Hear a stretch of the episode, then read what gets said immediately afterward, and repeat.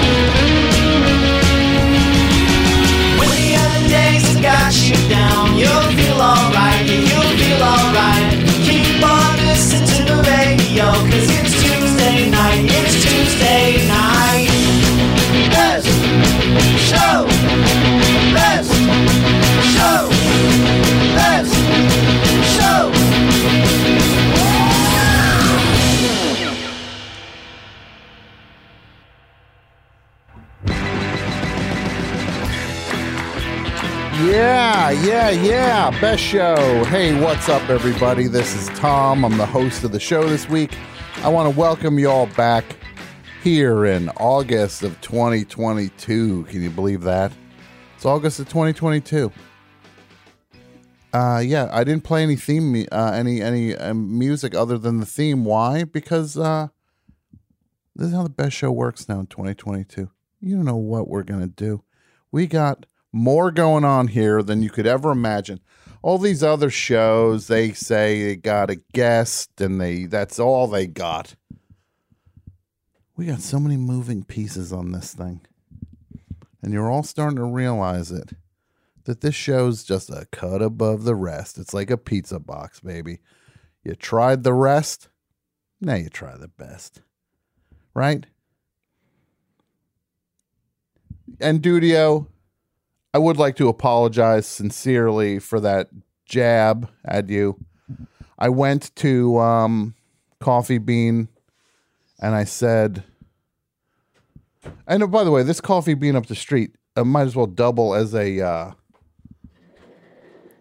freaking Bert Kreischer lookalike contest uh, holding area.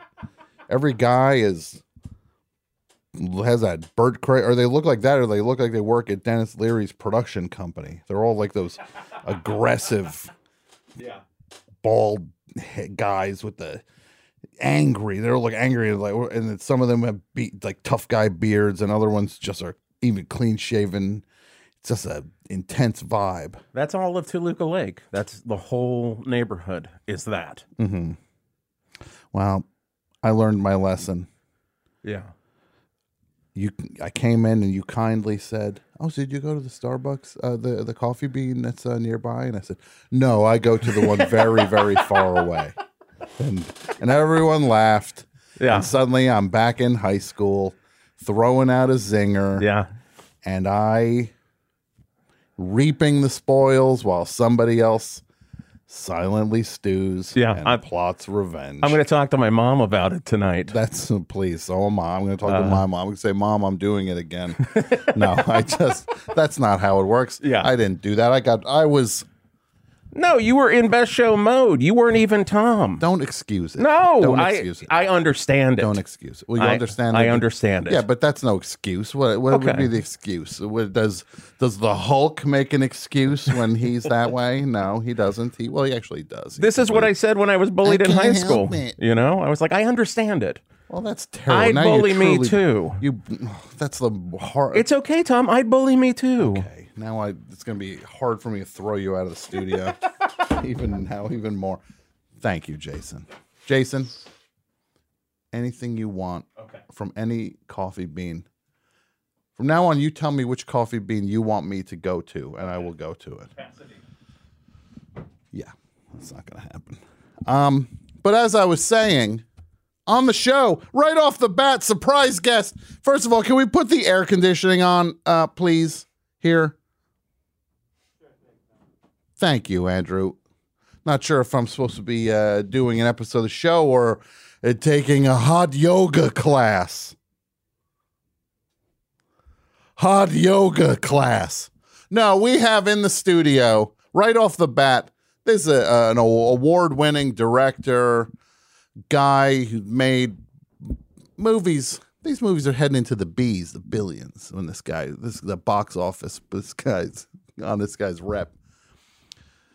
Director of Bring It On, Down with Love, The Breakup, Ant Man, Ant Man 2, Ant Man 3, and more.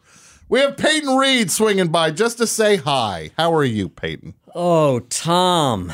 Uh, I'm good. I I uh, I just uh, I just finished uh, doing a, a day of some visual effects shots, Okay. some pickups. We call that in, in the business. And this is for Ant Man 3? No, no, there's no Ant Man two and Ant Man. There's Ant Man. There's Ant Man and the Wasp, and now there's Ant Man and the Wasp: Quantumania. Okay. Okay, so this was for Ant Man and the Wasp: Quantumania. That's too much to say.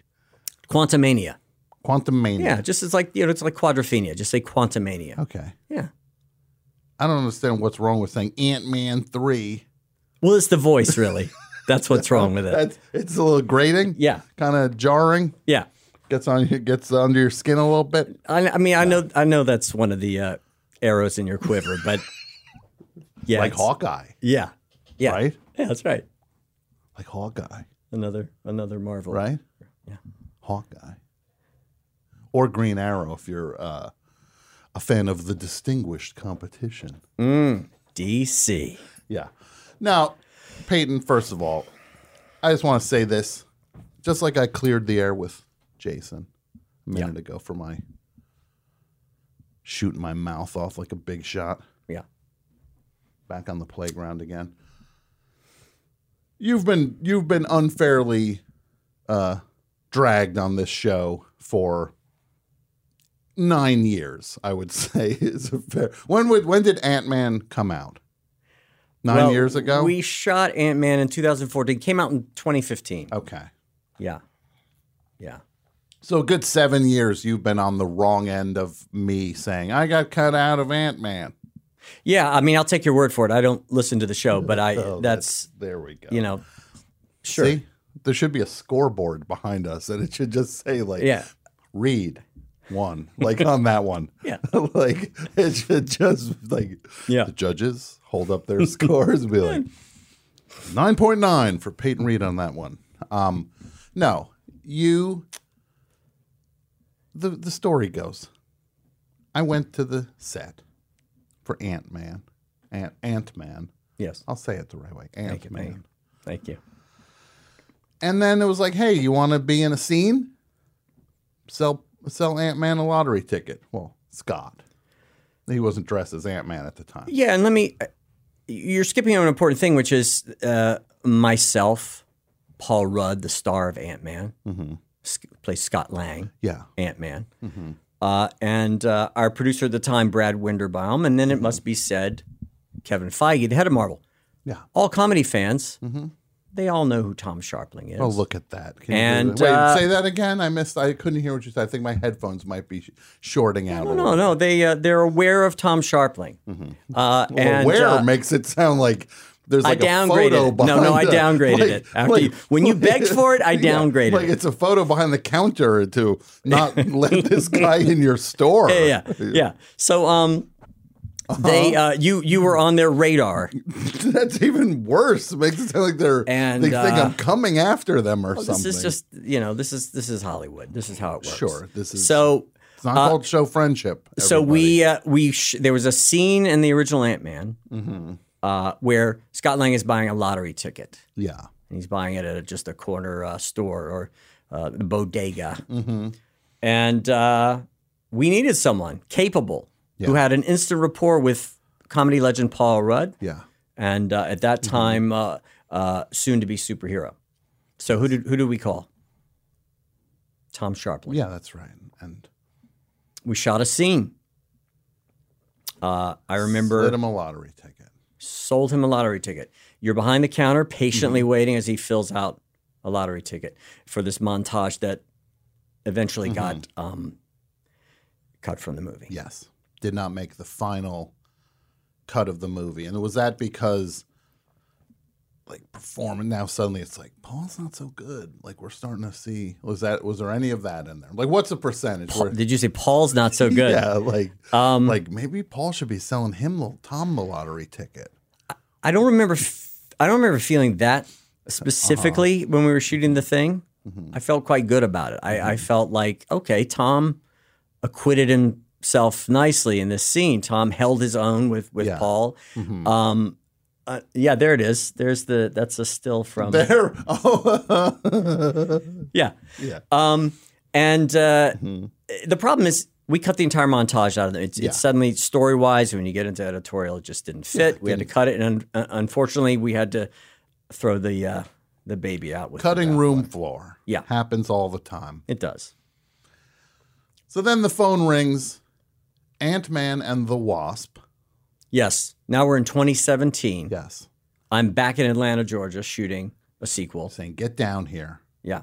You're gonna be you and Jon Wurster That's right. are going to be a couple of goons Yeah. We need Walton. Oh, there and there it is, right there. Look Oh, at that. Yeah, yeah, yeah. Yeah. That's- so you there- have photographic That's- evidence that this happened. Horrifying. Yeah. I. So then, Wait, go. Can you go back? To, go back to the shot of the uh, Uh-huh. Yeah, the lottery ticket. Yeah. Go go to the lottery one from Ant Man. Yeah. Look, look at look at this. This is like um. You're in a Scorsese movie. There, you're you're really you're Yeah. given. You know, Oh, no, no, I'm this patron is wasting your time. Who is this guy off the street who I don't know is Ant Man? And uh, I, I like what you did there. There's truth to that performance. my character, whose name was um, Sal. Sal, thank you for remembering.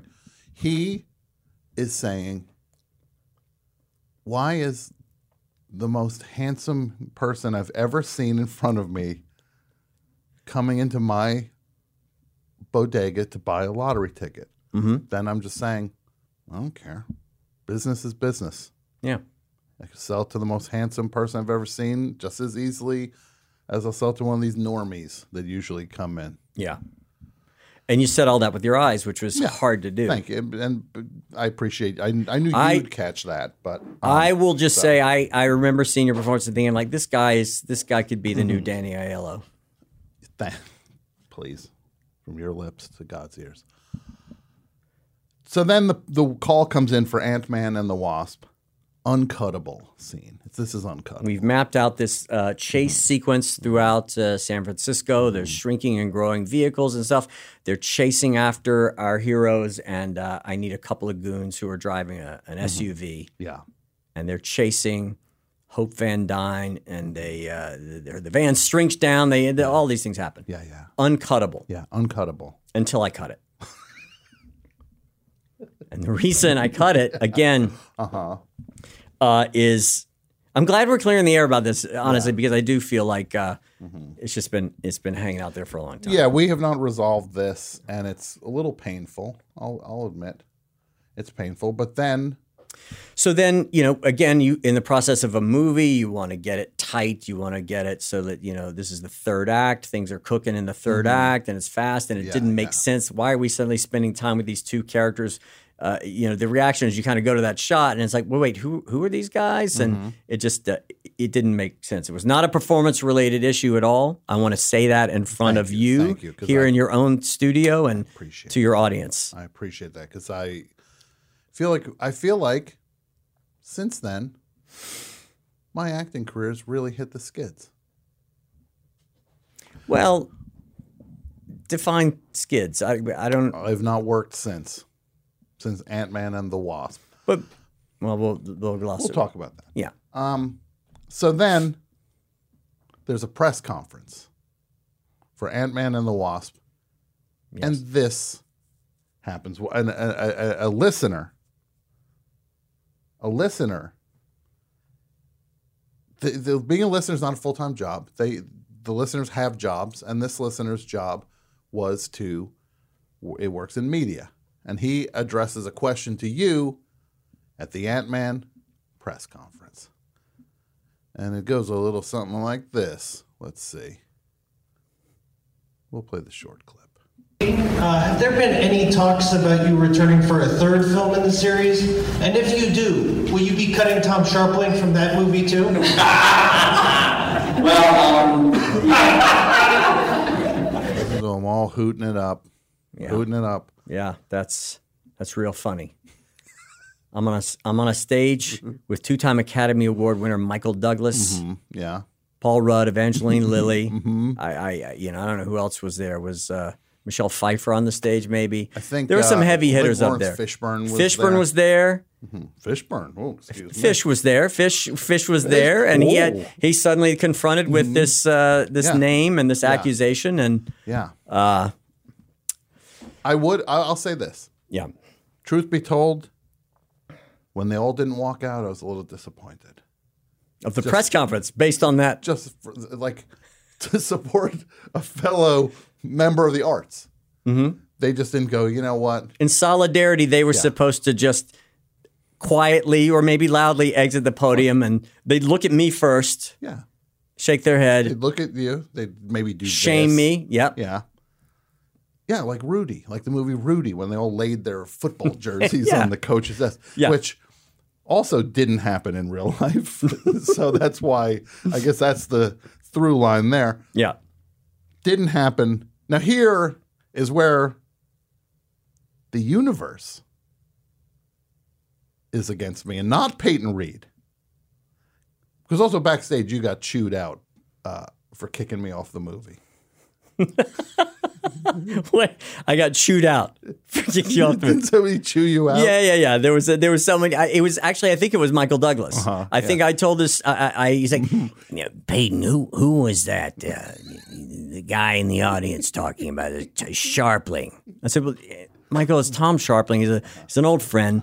We, shot a thing for Ant Man. When we had to cut him. And he's like, Jesus Christ, this guy's your friend.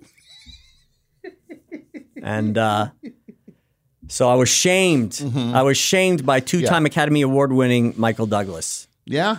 Because you of one of your listeners, and that is, and I thought I, I went off in a corner and I reflected. I remember reflecting in Yeah. real time on this thing, and it's like I reflected on uh, your rising power in in the media landscape at that point, and uh, Yeah. I was uh, not happy about it in that mm-hmm. moment. But then, as I reflected more, I was like, well, that's good for Tom. Yeah, yeah. And I appreciated the solidarity came there. It was not as performative as I would have liked, but I'll take it where I can get it. So Ant Man and the Wasp Quantum Mania comes rolling around, and I am ready. Early March, get ready. The lights are going to be turned on. Tom, third time's the charm.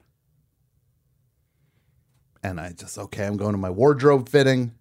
You're skipping over. You got the call. I got the call. Here's the time. Here, we figured it out. And this was a killer part. uncuttable. This is uncuttable. This one is really a, not Kang. You were never in the running for Kang, the Conqueror. Did I tell you that at the time? These are the two parts I, I wanted for Ant Man and the Wasp Quantum Mania Kang the Conqueror. Mm-hmm. Or I wanted to be the guy that says, You can't do that to Ant Man. He's our guy. Yeah, the citizen. Yeah. I wanted to be the citizen. Hey, Yeah. you can't do that to Ant Man. yeah, yeah. Try, try, uh, try it one more time. Uh-huh. A little less gruff, a little less guttural. Just Hey, you can't do that to Ant Man. try one more. This time, do it in that voice that when you said Ant Man two, Ant, giving that one. Okay. Hey, you can't do that to Ant Man. Yes, yes. Okay, we got it. Moving on. Wait, so I just shot a scene? We got it. Okay. Yes. Great. Well, that was fast. So you get a call. I get a call. We got a scene for you. Not going to say what scene it is because that's not fair to other if people are if the you know I don't No like spoilers. people- yeah, but I also just don't like when people who were in a scene, you know, you know what I mean, find out they were not the first one meant for the scene. I just don't. I think that's just.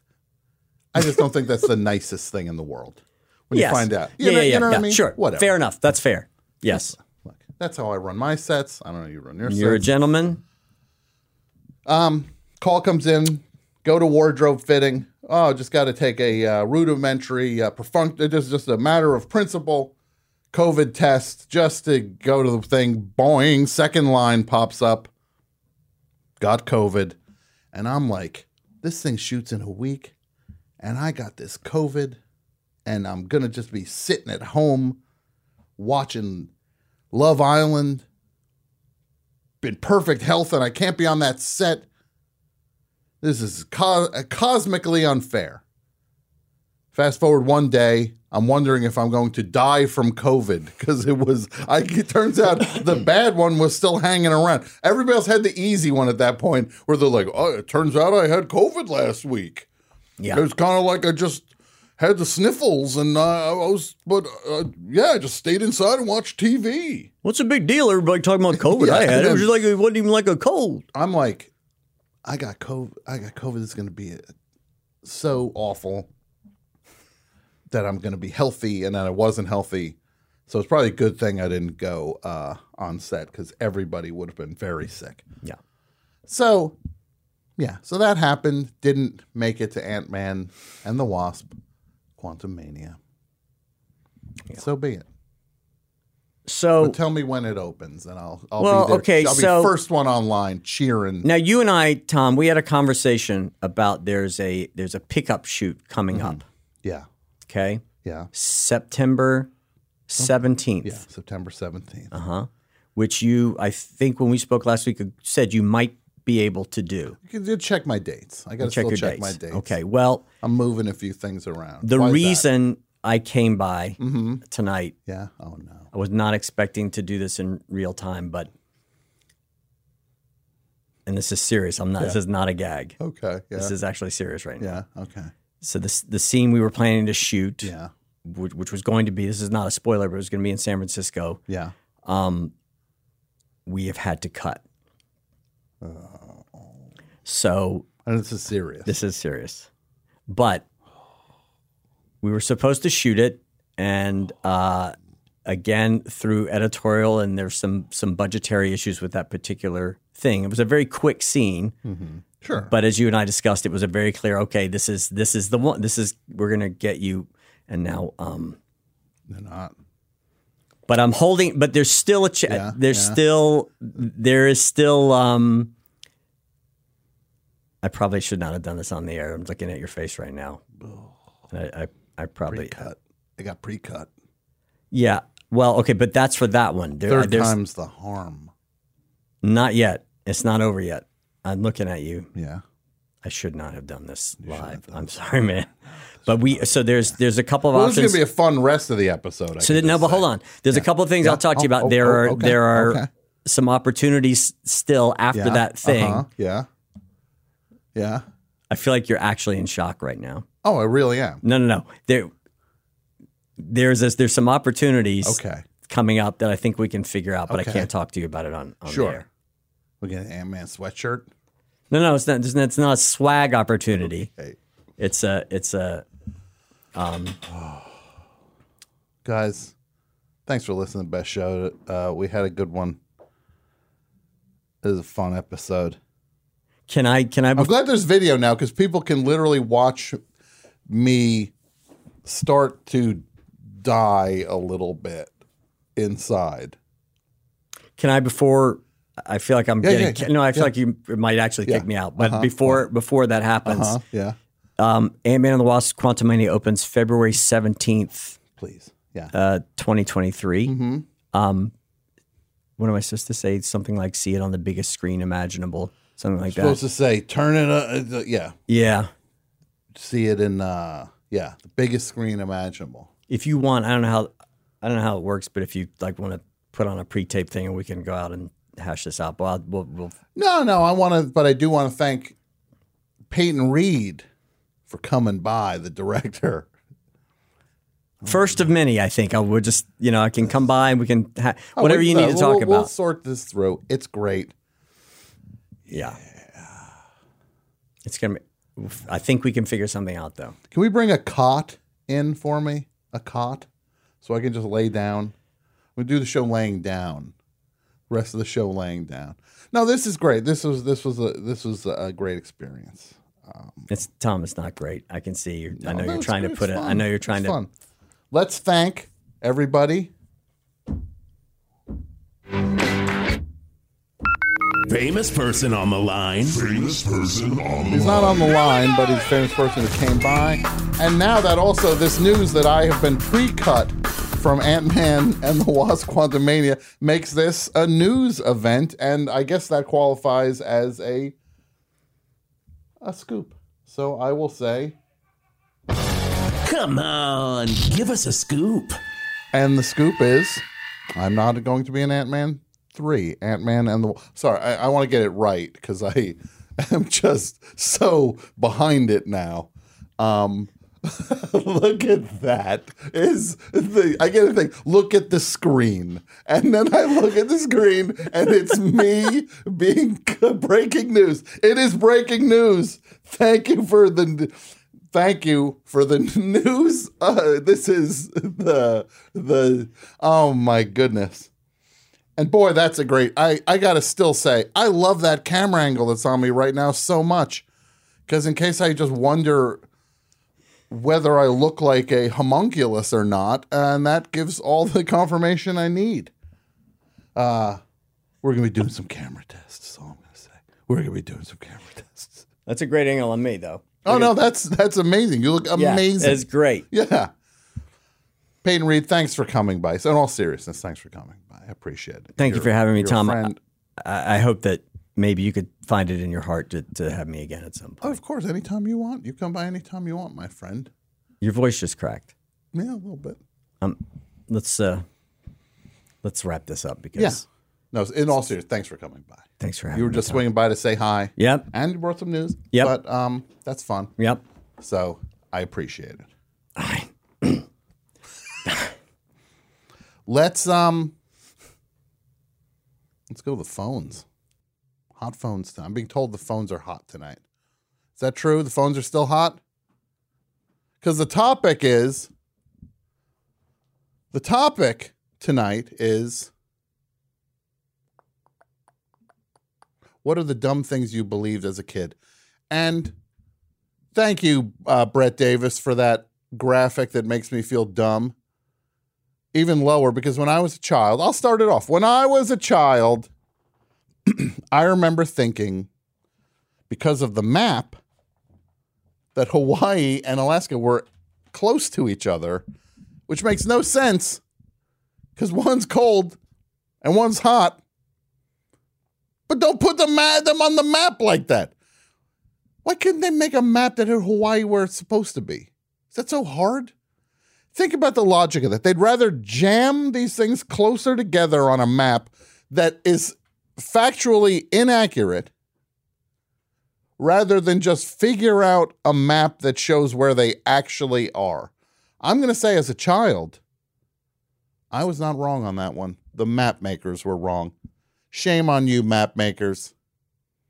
And also, Didn't you have access to a globe, Tom? what's that now? Didn't you have access to a globe? what am I supposed to? I'm supposed to proofread a map? Is that what you're suggesting, AP Mike? No, no, one of those, you know, globes, you know, physical globes. Yes, I know what a physical globe is, but if I got my hands on a map, why is that not enough? Well, if you had the globe first, you you would have you would have known it was wrong. If, if, Mike, if ifs and Well, a buts lot of were can- globes in Mike, my Mike, childhood. Mike, if ifs and buts were candies and nuts, we'd all have a hell of a Christmas. And you said that, Carl Yastrzemski, from the Boston Red Sox. We'll talk to you soon enough, Mike. Keep your keep your shirt on. That map makes me feel dumb. Stupid. Knew I should have knew I should have done that thing in Batgirl. Hi, everybody. Tim Heidecker here. We have a brand new office hours that just came out of the oven. We've got legendary psych rocker Ty Segall, and Doug is back from down under. Good day. G'day. And his mommy came with him. Mommy and Gary Lussenhop are here too. Alicia let me know that she finished the White Album, has thoughts on that, so much more on this legendary episode of Office Hours. Find us on your podcast app of choice or watch us on YouTube at youtube.com slash office hours live. So Who are the animals? Because I don't smell them. It's the only thing I I got going for me. So the directors from Batgirl want me to do a thing. I got that up my sleeve though. I don't need this Ant Man. I got Batgirl. I should have said yes. I'm gonna call him up first thing in the morning. I'm calling those guys up and saying I'm in. They want me. Hey, you can't do that to Batgirl. Batgirl. Hey, you can't do that to Batgirl. I'm to be in bat. I'm saying right now. DC number one. This is the order of comic book. Com- DC. Image. Dark Horse. IGH. Is an IGH one? I don't know. Oni Press. Dollar. Who put Richie Rich out? Was that Dollar? Gold Key. Gold Key. Then Marvel. Maybe. Charlton. Charlton? Yes. Gold. I want even those golden books. I'm putting ahead of Marvel. Putting those golden books ahead with uh, you know, Pat, Patty the puppy is lost. Help him find his way home. Richard Scarry is better than Marvel. I actually believe that. I want to say this: if they're going to do a movie about that worm with the little uh, umpapa hat on, the uh, I want to I want to at least get a voiceover audition for that worm driving that apple around. All right, I'm gonna uh, I'm gonna play a song and we'll be right back. How's that sound? Does that sound good? Play a song. We'll be right back with our friend Lana Del Rey. Mm. Yeah. Lana Del Rey, Mariner's apartment complex. Man. So, for people who don't know, that was real. That was real. I just got cut out of Ant Man 3 on the air.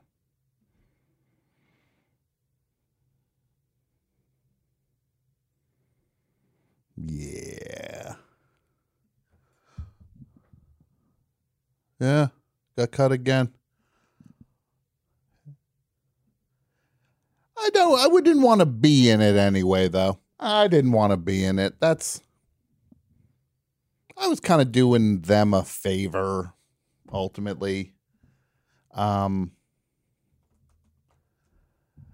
Yeah, I was doing them a favor.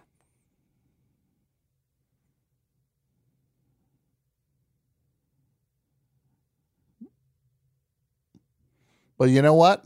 We got a great show for you tonight. We got uh Ronnie Bronstein is going to be on who is the guy who co-writes the Safdie Brothers movies. Good Time, Uncut Gems, Daddy Long Legs, which just came out on Criterion last week, along with Ronnie's movie that he directed and wrote, Frownland.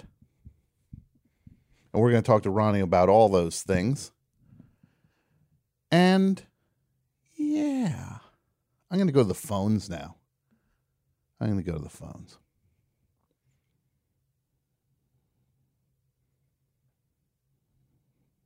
And then we'll talk more about the topic. What are the dumb things you believed as a kid? I told you about mine. Um, yeah. Let's do it to it. Here we go to the phones.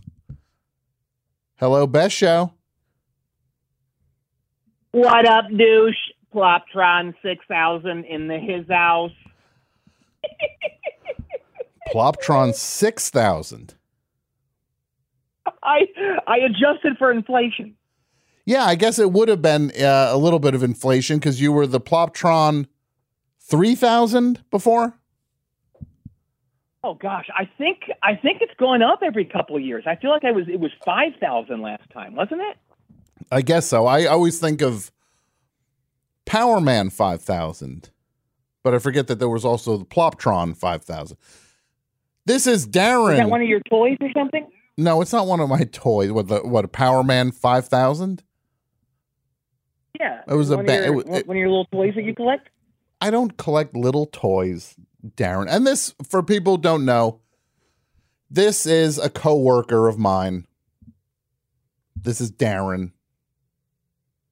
How are you, Darren? I'm a little more than a coworker. Well, good. I mean, we've known each other most of our lives. I'm a little more than a coworker. hmm I know what you mean. I know what you mean. Yeah, yeah. Um, hey, um, can I chime in on the on the topic? oh, yeah, yeah. Please. The topic it- also it's- being the dumb things, the dumb things you thought uh, were real when you were a kid. Like things you believed. Things you believed. Yeah, exactly. What were the dumb things you Okay, believed okay, when you well- were a kid? Right.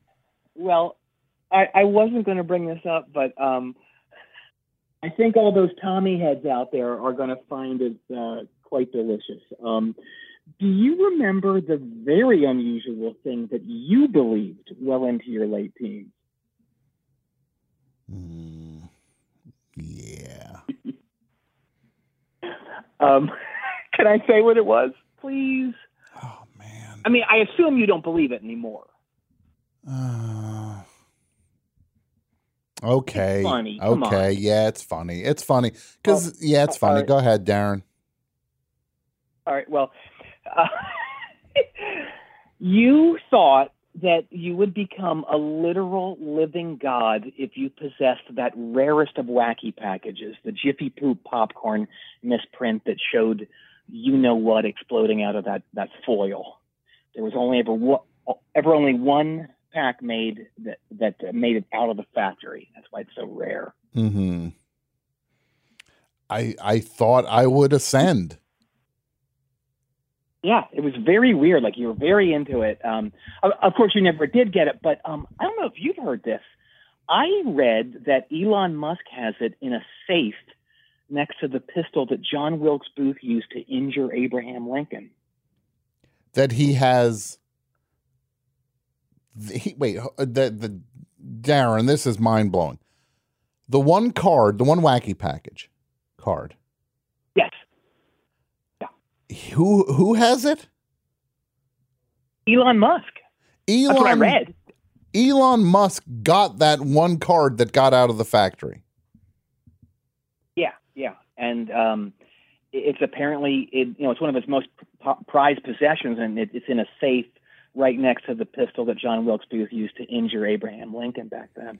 yeah I don't know if that gun was used to injure Abraham Lincoln Well, you know he's still alive, right? who Lincoln. Ab- Abraham Lincoln is still alive Yeah, I, I, I saw a. Um, it was kind of blurry, but it was a photo of him on a on a Reddit page, and I, I gotta say, he looks good for 213. da- Darren, you got to be more careful with this stuff. You got to be more careful with this stuff. This is you're believing Well- things you see on Reddit. Well, yeah, I mean, it's it's it's in it's printed, so Well, that that doesn't someone mean someone took the time to type it. that doesn't mean anything, Darren. That it was printed doesn't mean anything. Yeah, yeah, yeah. Yeah, no, that's um, yeah, that's that's not true. That's it. it, it, it, it no, Darren. Nobody is two hundred thirteen years old. You know that. Hmm. Not even Mick Mars. Mm, he might be the exception, actually. Yeah, I thought. See, yeah, Yeah, you're. You know what? Take. I'm taking it back. Mick Mars Right? might. Mick Mars might be older than Abraham Lincoln. I heard. I read on another Reddit page that Mick Mars sold Abraham Lincoln a, a, a tiller, for, to, you know, for to be drawn by a horse, pulled by a horse. Back then, Mm-hmm. That's still has the receipt. It- it- it- It's written on bark. it's amazing that Mick Mars then would be the only human who rem- alive who remembers when Camptown Races was a new song. He said he bought he bought the sheet music for it the uh, the year it came out. He ordered it earlier in the year, but you know it took forever for things to arrive. Mm-hmm. It's so funny he that he, and then he went on 80 plus years later to do the guitar part for Wild Side. Oh yeah, yeah. I mean, he, he's he's a Renaissance man. He's he, he's what they call a, a, a true uh, th- three century man. he's a true he's a 3 century man. That's so he, he, he, he is. Yeah, yeah. Oh, hey, hey. Um, so now that you're so firmly ensconced out there in Weirdo Wood, you you must have had some choice FP encounters, right? You mean like just running into people and stuff? Yeah, yeah. Yeah, no, there's people you get to you get to um bump into and you get to um Yeah, there there's there's people around. Like who? You know, like I mean I, I don't know. I mean, I've run into uh Nate Bargatze, uh Aubrey Who? Plaza, um Zach Cherry, you know, just di- different different comedians and and you know, di- different people. You know, yeah. I mean, just people uh, like uh Jordan Klepper.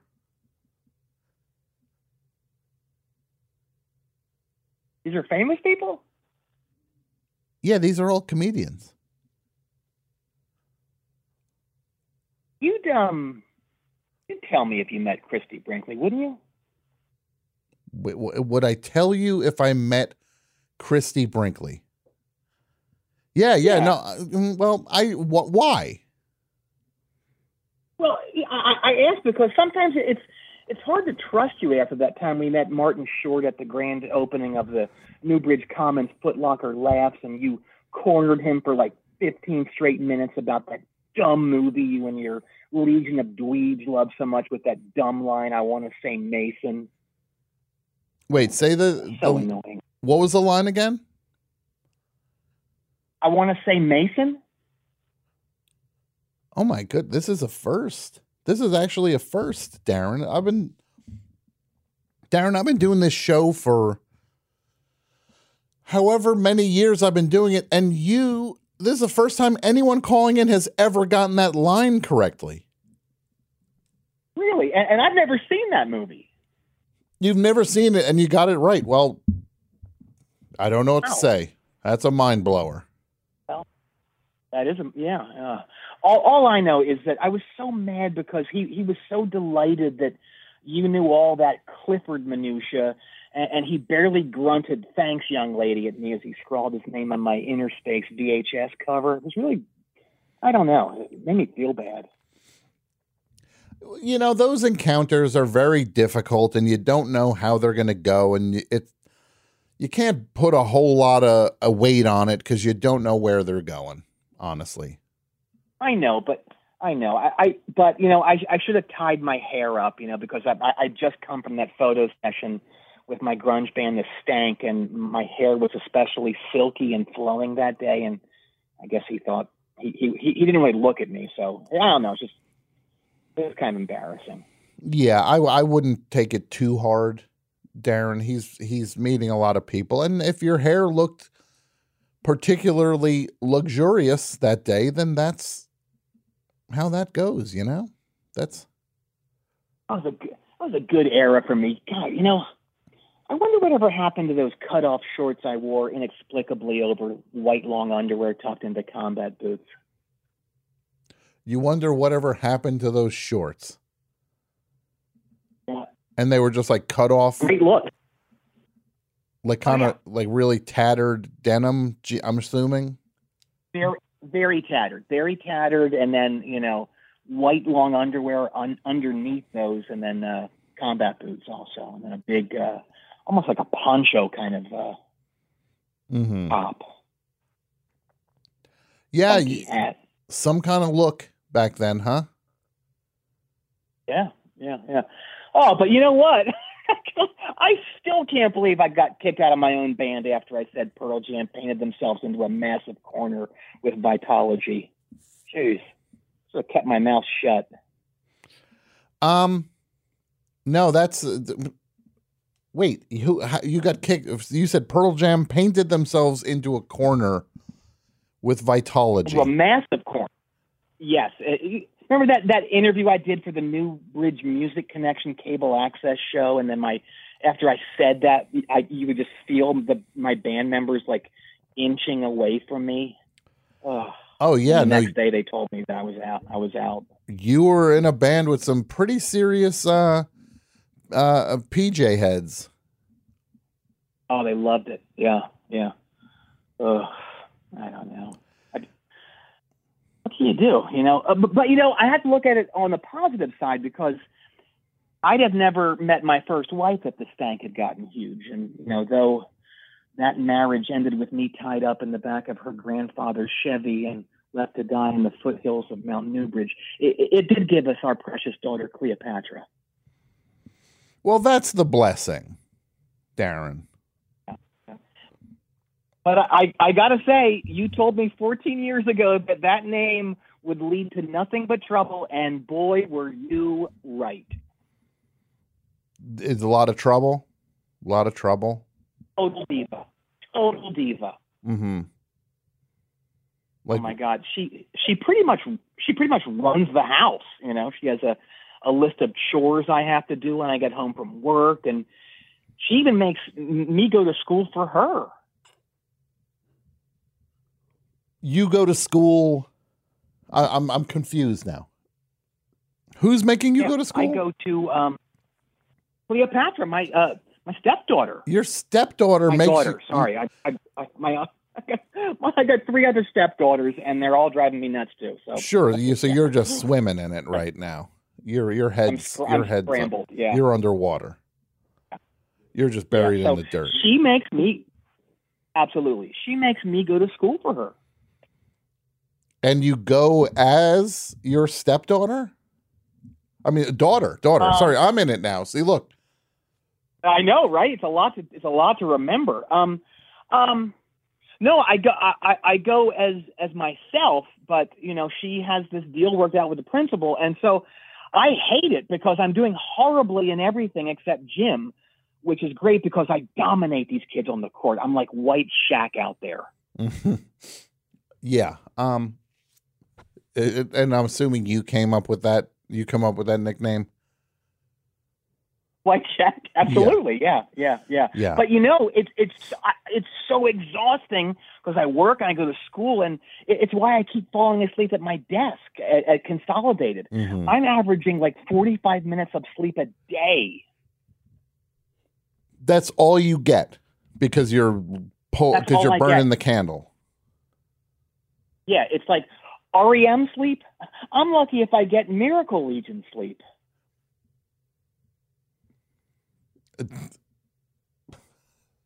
That's sure. No, and and you would I don't know what you would dream of if you were getting Miracle Legion sleep. Yeah. Those might be nightmares. Or, or some or some nice nice melodies. I don't know. Well, I guess there's some nice stripped down music to be fair. Everybody likes different things. Yes. You know. Yeah. Yeah. Oh. Oh. Hey, speaking of getting stripped down. Yeah, that's, that's I can't wait to see where this goes. Probably the best segue you'll ever hear, right? Yeah. I I I if this if you land this segue, Darren, I'm gonna I, uh-huh. I'm gonna buy you lunch. All right, all right. Did you hear about little Timmy Monroe? Wait, say that now? Did you hear about little Timmy Monroe? Did I hear about little Timmy Monroe? No. Yeah. Well, he's the son of Reggie Monroe, and needless to say, he's as garbage as everyone else in that cursed clan, right? That's a bad family. Yeah, yeah. Anyway, Timmy is 16, and he was on Catch a Predator the other night. Oh no. But not for what you'd think.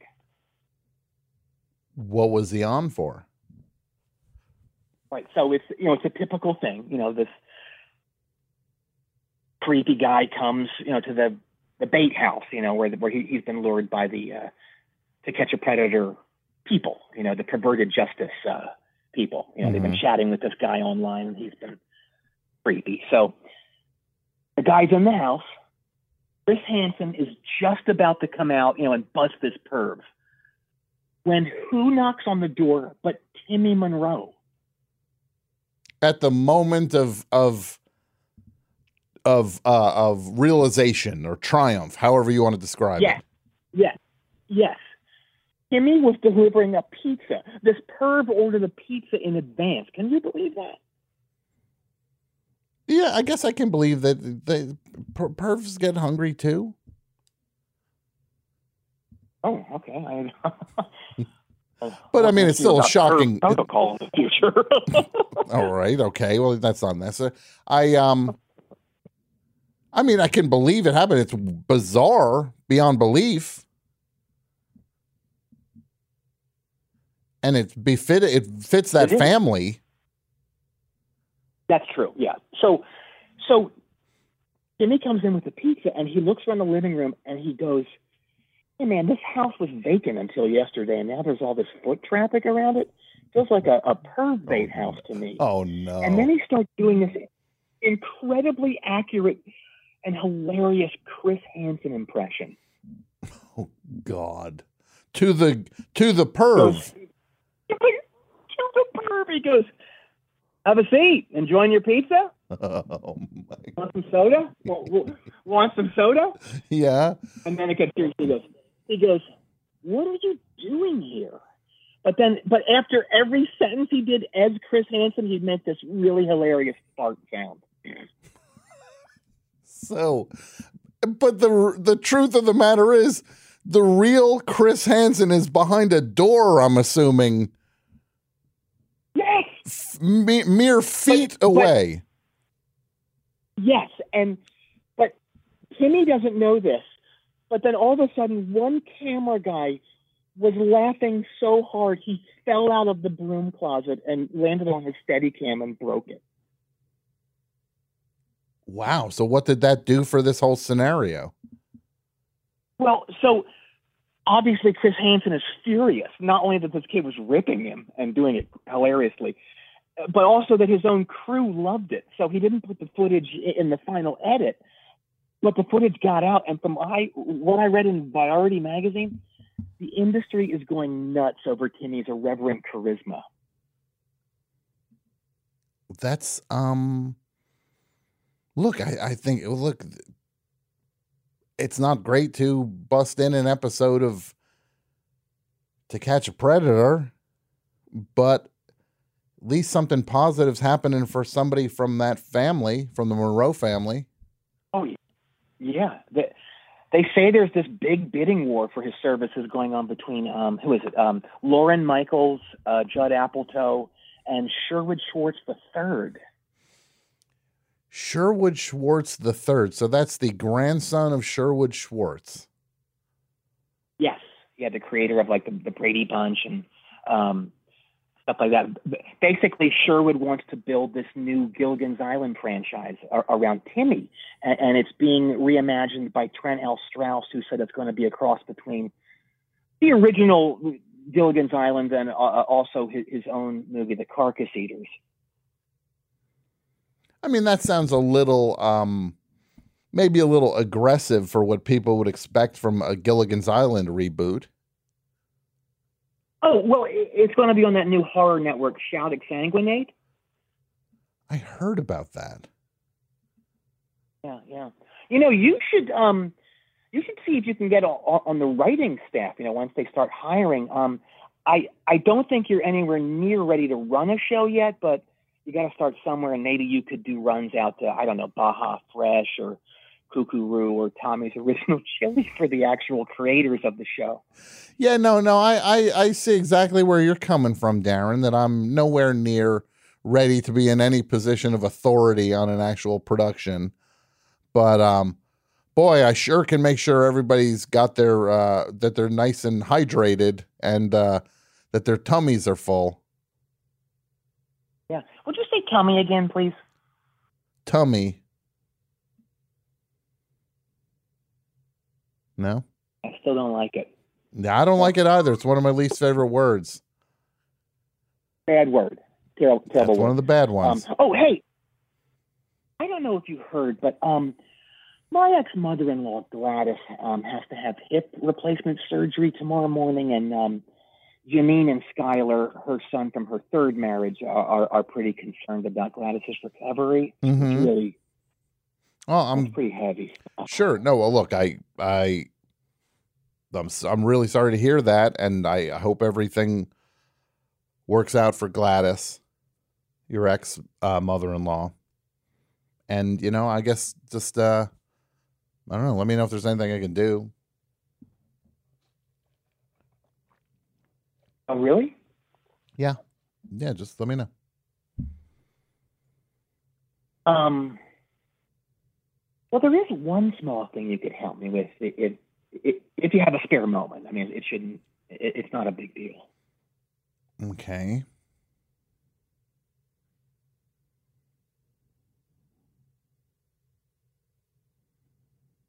Okay. Well, um, I need to get on, a plane, preferably tonight, and um, fly to Bismarck, North Dakota.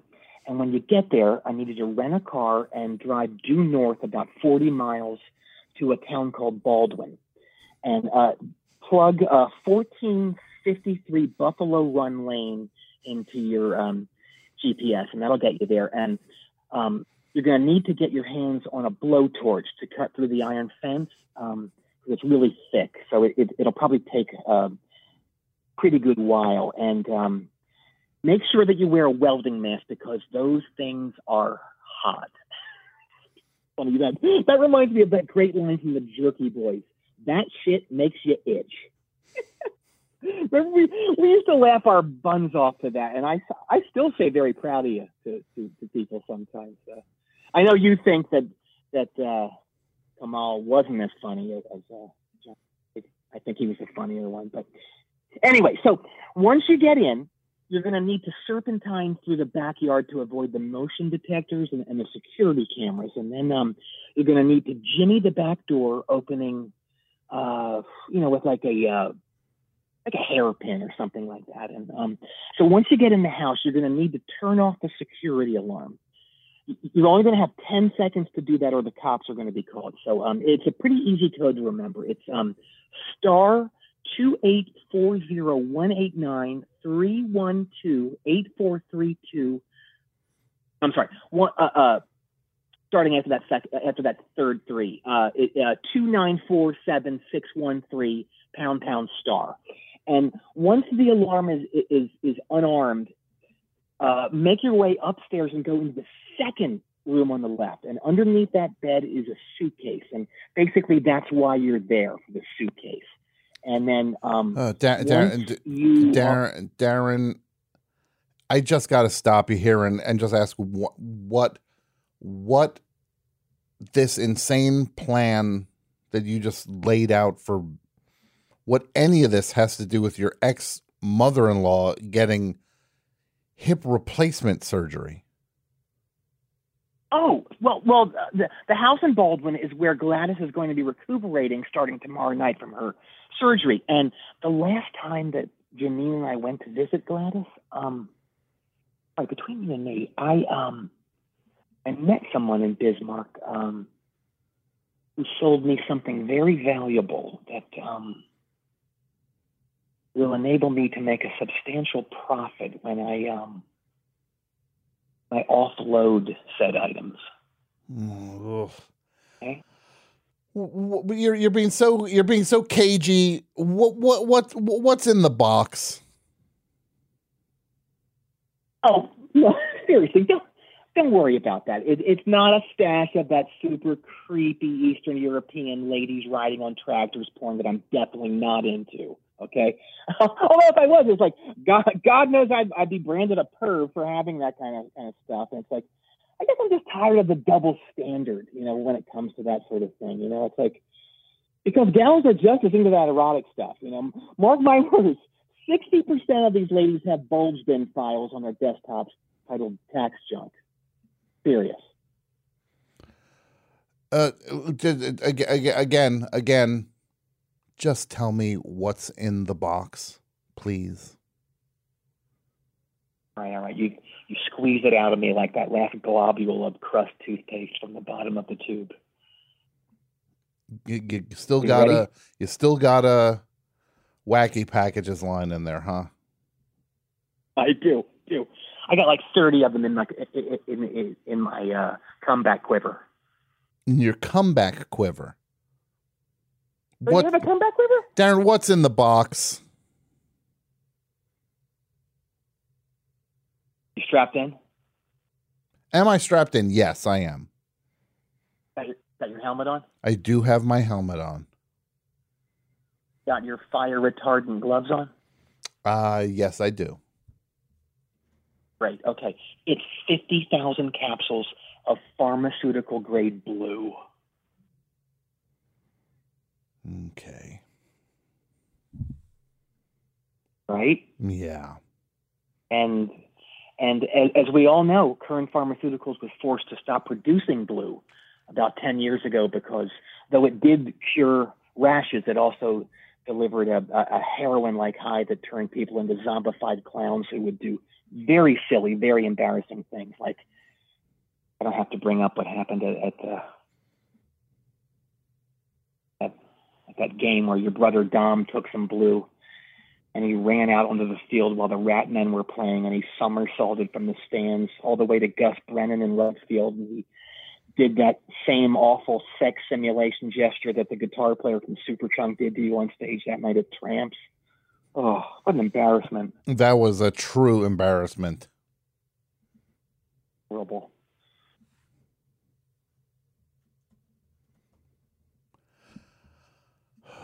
That So was, anyway, this is the last of the current. This is the last of the Kern Blue, and all the rest of it was incinerated by the guy I bought it from. He, he was this Kern lawyer who supervised the recall and the destruction of the drugs when they were banned by the FDA. Da- Darren, Darren, w- w- why do I have to do any of this? Like any of this? Because this is this is your scheme. This is all Well, you. because if I do it, if I do it, I'll get in big trouble. Oh, but it's okay if I get in trouble. Nobody's going to to suspect you having done anything illicit because you're a famous rock and roll disc jockey. I'm a famous rock and roll. Well, that's news to me. I'm a famous rock and roll disc jockey. Oh, I knew I shouldn't have told you what was in the in the suitcase. I should have just just told you there was something else in it and had you get it. to help your mother and ex ex mother in law.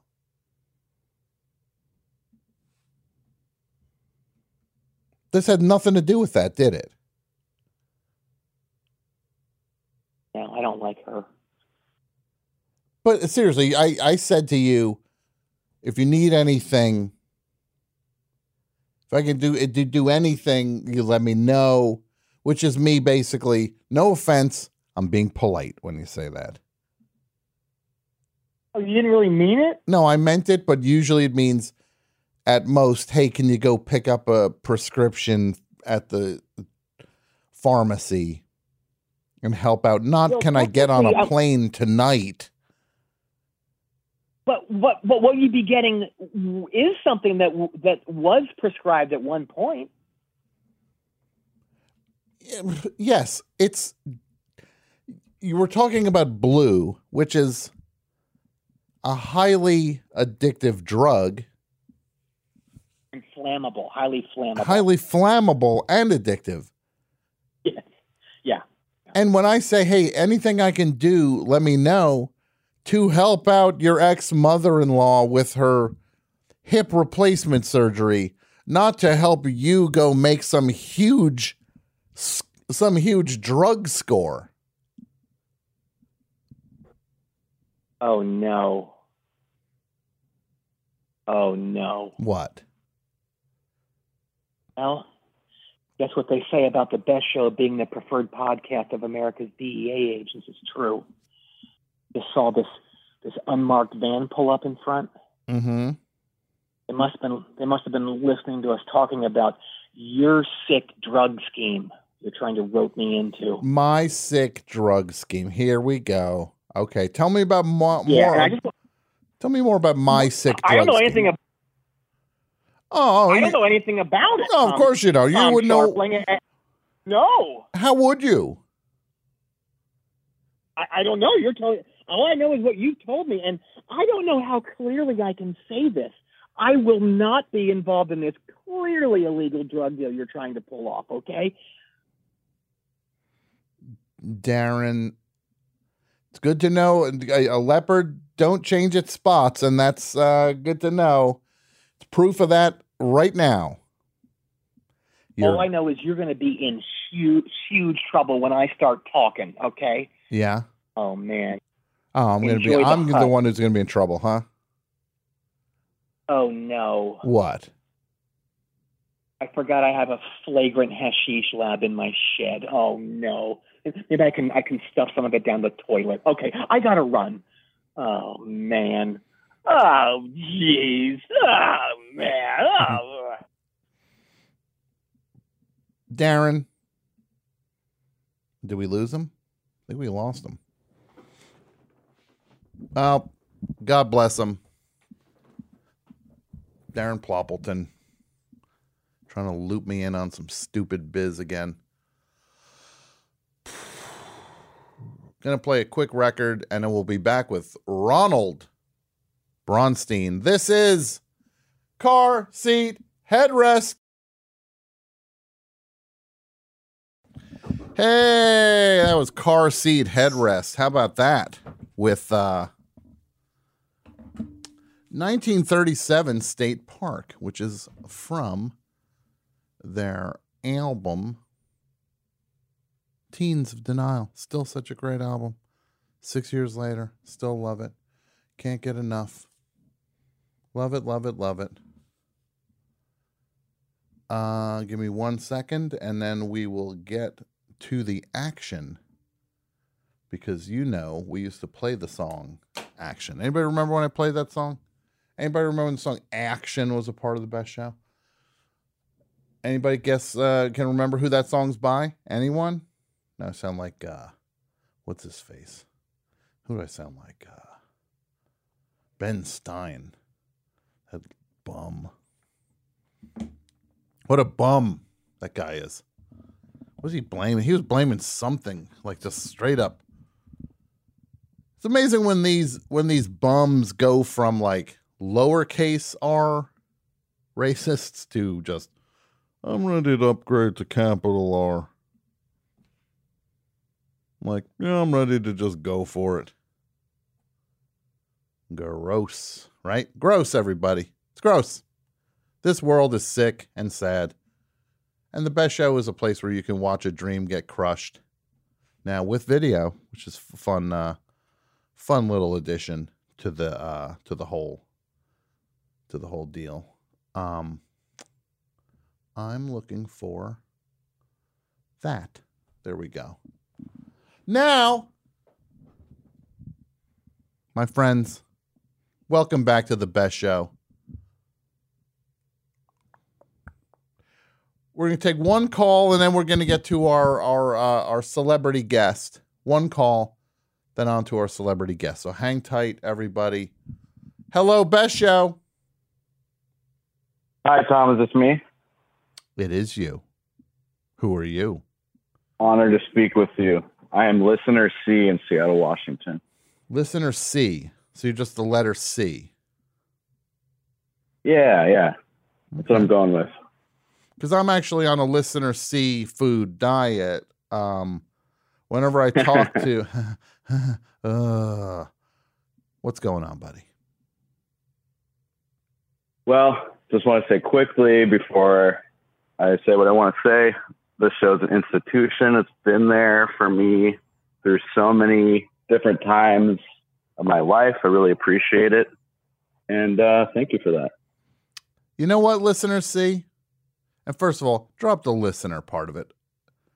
That creates a class system that I don't enjoy. That's a WFMU thing, honestly. Where it'd be like, hi, uh, there'd be people call these shows on WFMU, the station I used to be on. Uh, be like, hi, I'm uh, this is uh, listener Bill. I want to just. It's like, like beaten down listener, like saying that for, It's like, yeah, of course you're a listener. You're listening.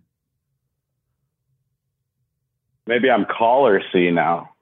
You're just. How about this? You're just C. There we go. So, um, Always I wanted to drove me nuts about that. always drove me nuts about that WFMU class system there. And look, God bless WFMU. Gave me a million things in my life. Never would, uh, never would wish for anything other than what it, uh, anything but the best for the station. But you know what? I never liked that vibe that the DJs would always dish out and be like, "We call them listeners." Hi, I'm listener Robbie. I just wanna say, no, you're no better than the listeners, DJs. And look, I met all these DJs. They weren't that special. Count on one hand the amount that were any worth their salt, and you got some fingers left over. So what do you got? C. So I have a story I wanted to share with you. That's uh, the best way I can describe it is if you combine your Mickey Dolenz experience with your Patti Smith experience, and it's John Cale. Oh, I'm ready. Let's hear it. Wait, how is this on topic? Were you a child when this happened? Uh, I apologize for being off topic. That's my fault. Mm-hmm.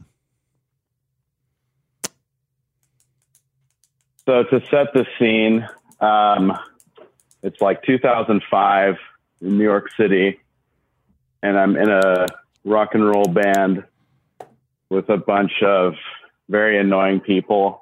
What? Um, Annoying people in a rock group? Yeah, uh, to give you an idea of it, uh, two of them were male models, so that might give you an idea of their level of musicianship. Sure, sure. Um, Wait, hold on a second. I don't think that's very fair. You've never heard uh have you ever heard Marcus Schenkenberg play bass? Boom, boom, boom, boom, boom, boom. He No. played, well, he wouldn't play a Seinfeld theme. That's uh be insulting to a bass player of Marcus Schenkenberg's capacity. He was like a Jaco Pastorius on steroids. and he was a male model. He still is. Once you got that face, they don't take it away. Renaissance man. Yes, Renaissance man, just like Mick Mars. So, uh, so you're in a thing with John Cale. What happened? So You're in a yeah, band, so um, and you you're in a rock and roll band, huh? Well, he wasn't in the band Yeah, at that point, so it doesn't track. John no, unfortunately, that would have been pretty cool. But uh, through someone that we knew that's close to him, I won't say who it is because they don't know I'm telling this story. We get invited to this person's birthday party in the Chelsea Hotel, and this person says, "Hey, you should come to my birthday party. John Cale's going to be there." And so I'm like, "Well, that's pretty cool. I'll definitely go to that." Mhm. Um, so we get there and they've kind of redone the Chelsea Hotel, like maybe in the 90s, and it kind of kind of was really weird in there. Like, kind of the fixtures were really upsetting looking.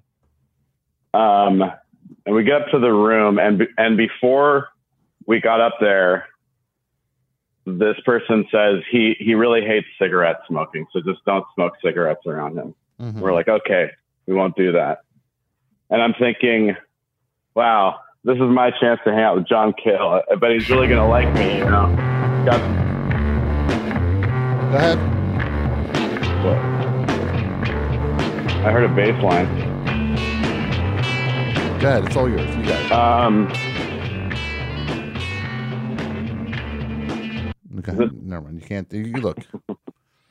I'll say this: you're off topic. You got to roll with what I throw at you. See, you're the one who did some fibbing. I got no you, problem with that. You did some fibbing. You fibbed What did I fib about? about being on topic. No, off topic. I, I freely admit to being off topic. Get off my phone. That's what I'm hanging up. I'm hanging up on you. You're gone. You're gone.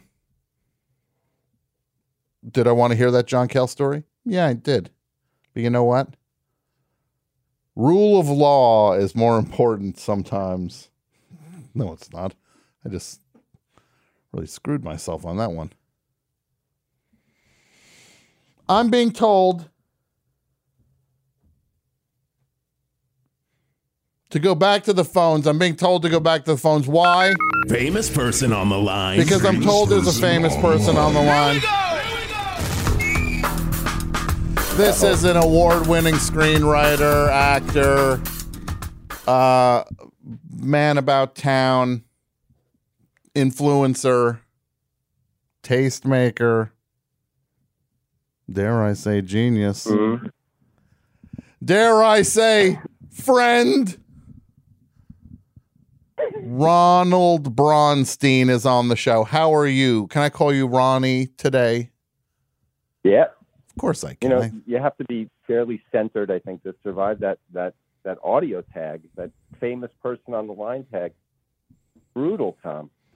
It's it. We're drawing lines here, Ronnie. Well, you know, it it, it yeah, it, it puts each each famous person in the position to either out themselves as cocksure or Mhm. just you know find themselves riddled with with with shame. Yeah, it's kind that's on of purpose. it's like a Rorschach test for the guest, Mm-hmm.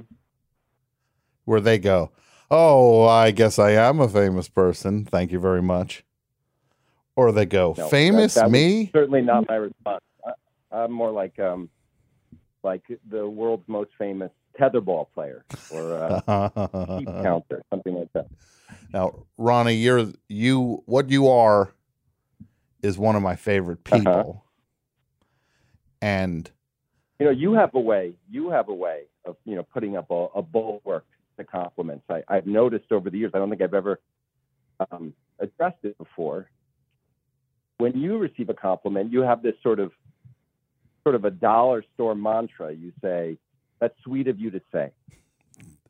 these are the things that you're supposed to keep to yourself when you figure out the when you when you crack the little keys this is not a Nicolas Cage movie where the map is on the back of the Declaration of Independence you're you're national treasuring me right now Ronnie these are the secrets that are supposed to stay secrets yeah I I'm do I go that reeling your listeners in closer to you. what I say, Ronnie, is I say, if somebody says a compliment, I go, now the new one I say is, oh, from your lips to God's ears. And then I just move Mm. past it. I'm good at being I'm good at Wow. being Sammy Maudlin, not uh William B. Williams.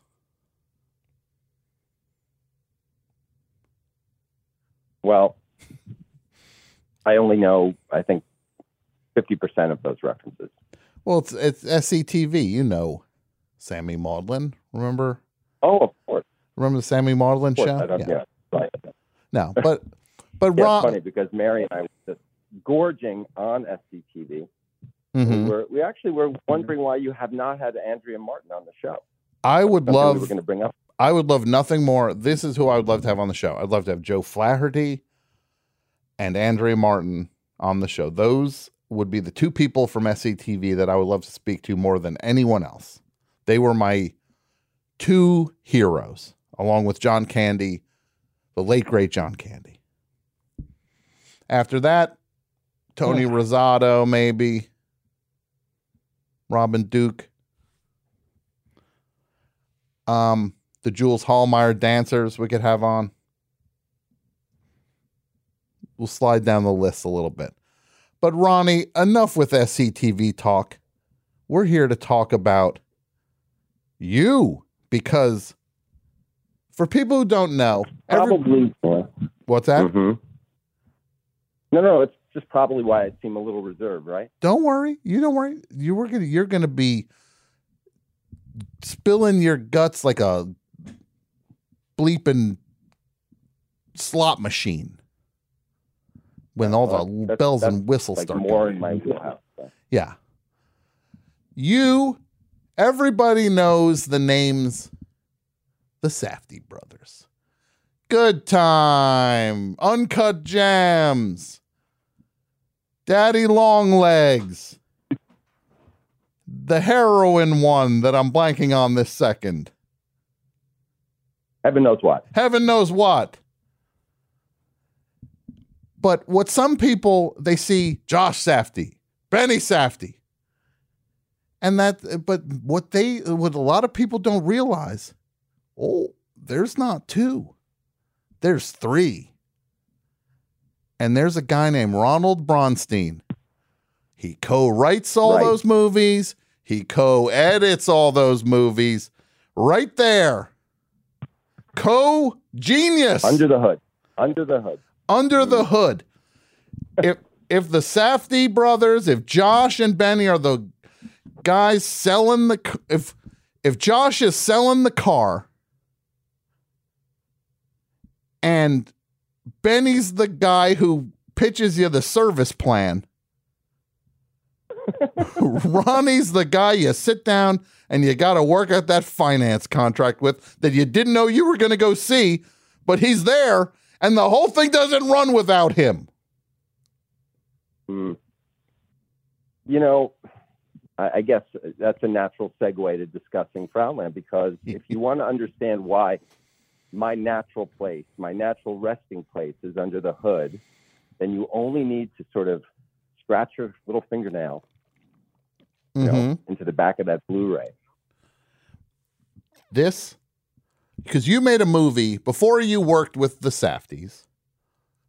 You made you wrote and directed a movie called Frownland in 2000. It came out in 2007, but you worked on it for literally 6 years before that? 6? That's right. It took, yeah, it's not. I do not recommend um, anybody mooring themselves to uh, to any sort of circumscribed set of ideas for for six years of time. Well, I'm going to say it's like uh, it's like being chained. You know, it's, it's like being chained to one of those sort of modernist '60s revolving restaurants Mhm. Where it just keeps spinning around. and you got to wait for it to loop back around. Uh huh. But I'm going to say this. The exception to the rule of what you just said is the movie you made. Because you proved that maybe if you can make a movie as good as Frownland, then maybe spending six years on a movie is the way to go. Uh, you know, I think your role here will be to help sell copies, and my contributions will lead to demands for refunds, and hopefully we'll just land at some kind of zero sum. Well, I'm going to say this. First of all, there are no refunds. If you buy Frownland, when you buy Frownland, I am issuing a decree that trumps any store policy. No refunds. You buy a copy at Barnes and Nobles, as my mother would say. I don't know why she adds S's to these things. Why does she add S's to I do the same thing. but she says Barnes and Nobles. It's not a second. It's I do. She'll add w- letters into the thing. You know, you know the convenience store chain Krauszer's. No. Well, it's a new. It might be more of a New Jersey thing. She'll say Krausners. There's no N in there. Krausners. No. Barnes and Nobles, Krausners, and then she'll always go. You ever see that? What's that guy on that show with the Blue Bloods? What's the guy on Blue Bloods? I don't know. Blue Bloods. It's been one of these stealth shows Yeah. that's been on for 15 years. and, and nobody hmm. you know or I know has ever seen it who isn't a grandparent.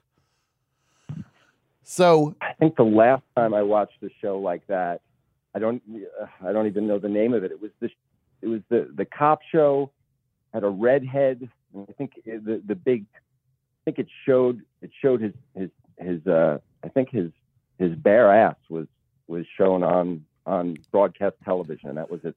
its NY, that sounds like? NYPD Blue Mm, yeah, that might be it. and Dennis the last Franz. time I checked in. Dennis Franz gave one for the ladies, a treat for the ladies. Um, so, but seriously, no, you go buy Frownland, no refunds. You have to pass it on to a different person who maybe will get it. That's the best show law. If you get the Blu-ray for this and you're just like, I don't know, I don't know what to make of that, pass it on.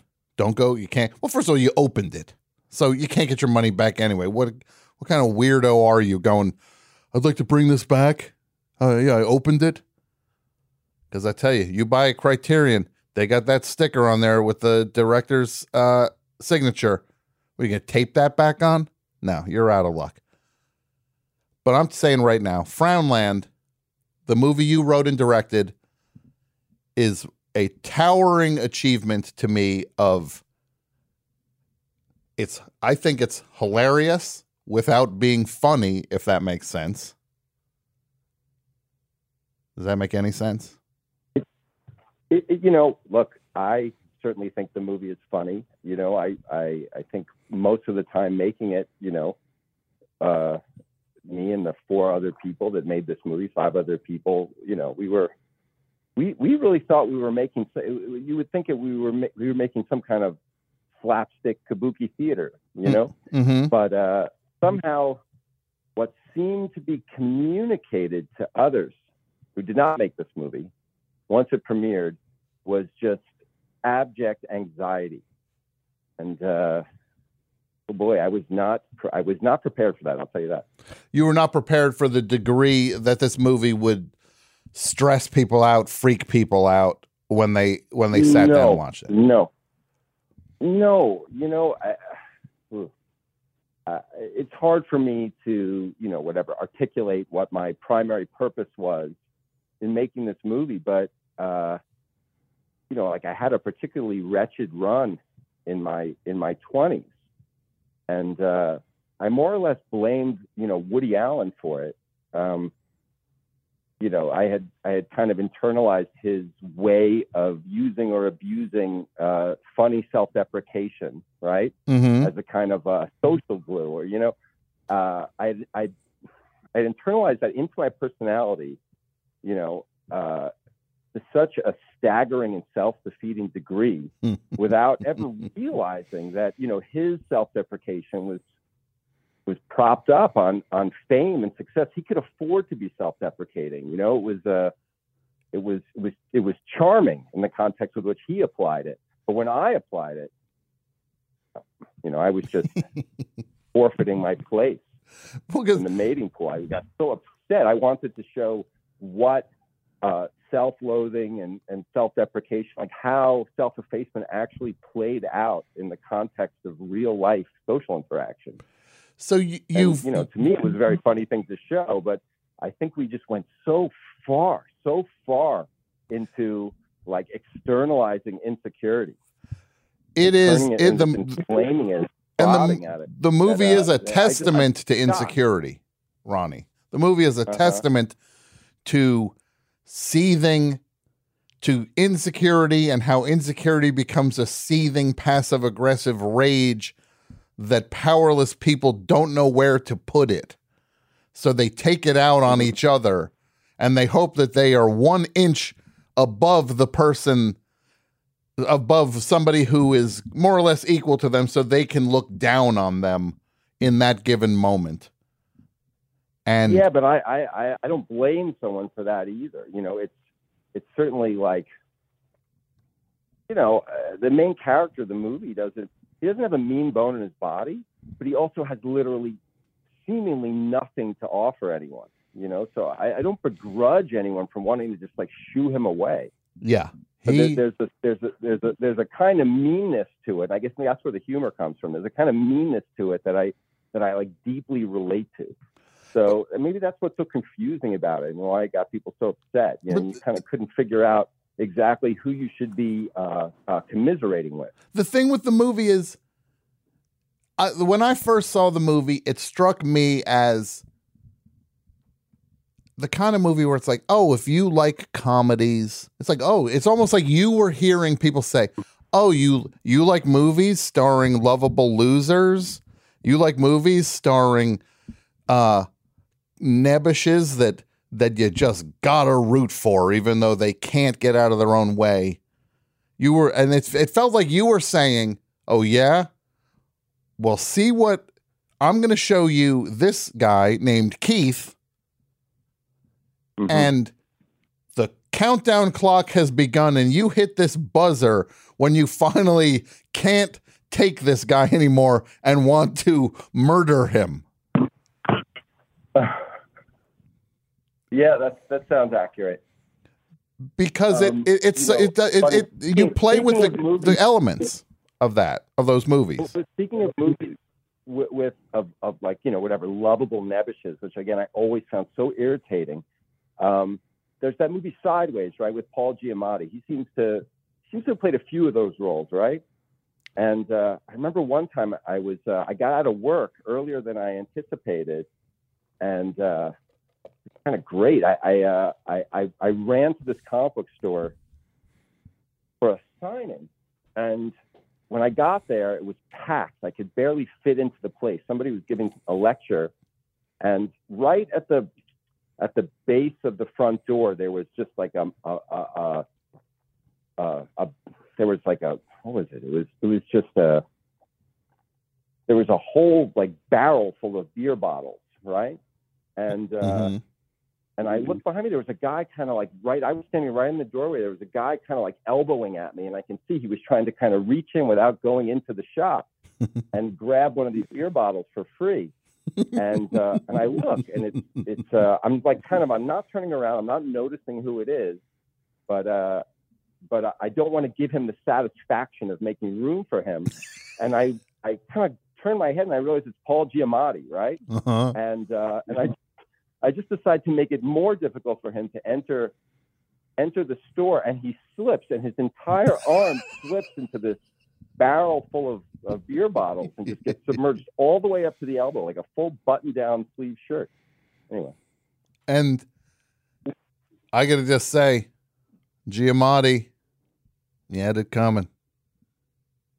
You go in the store like well, a that you was his comeuppance for that was his comeuppance for tricking people. Yeah. Who don't like themselves into thinking that life would be easier for them than it actually is. No.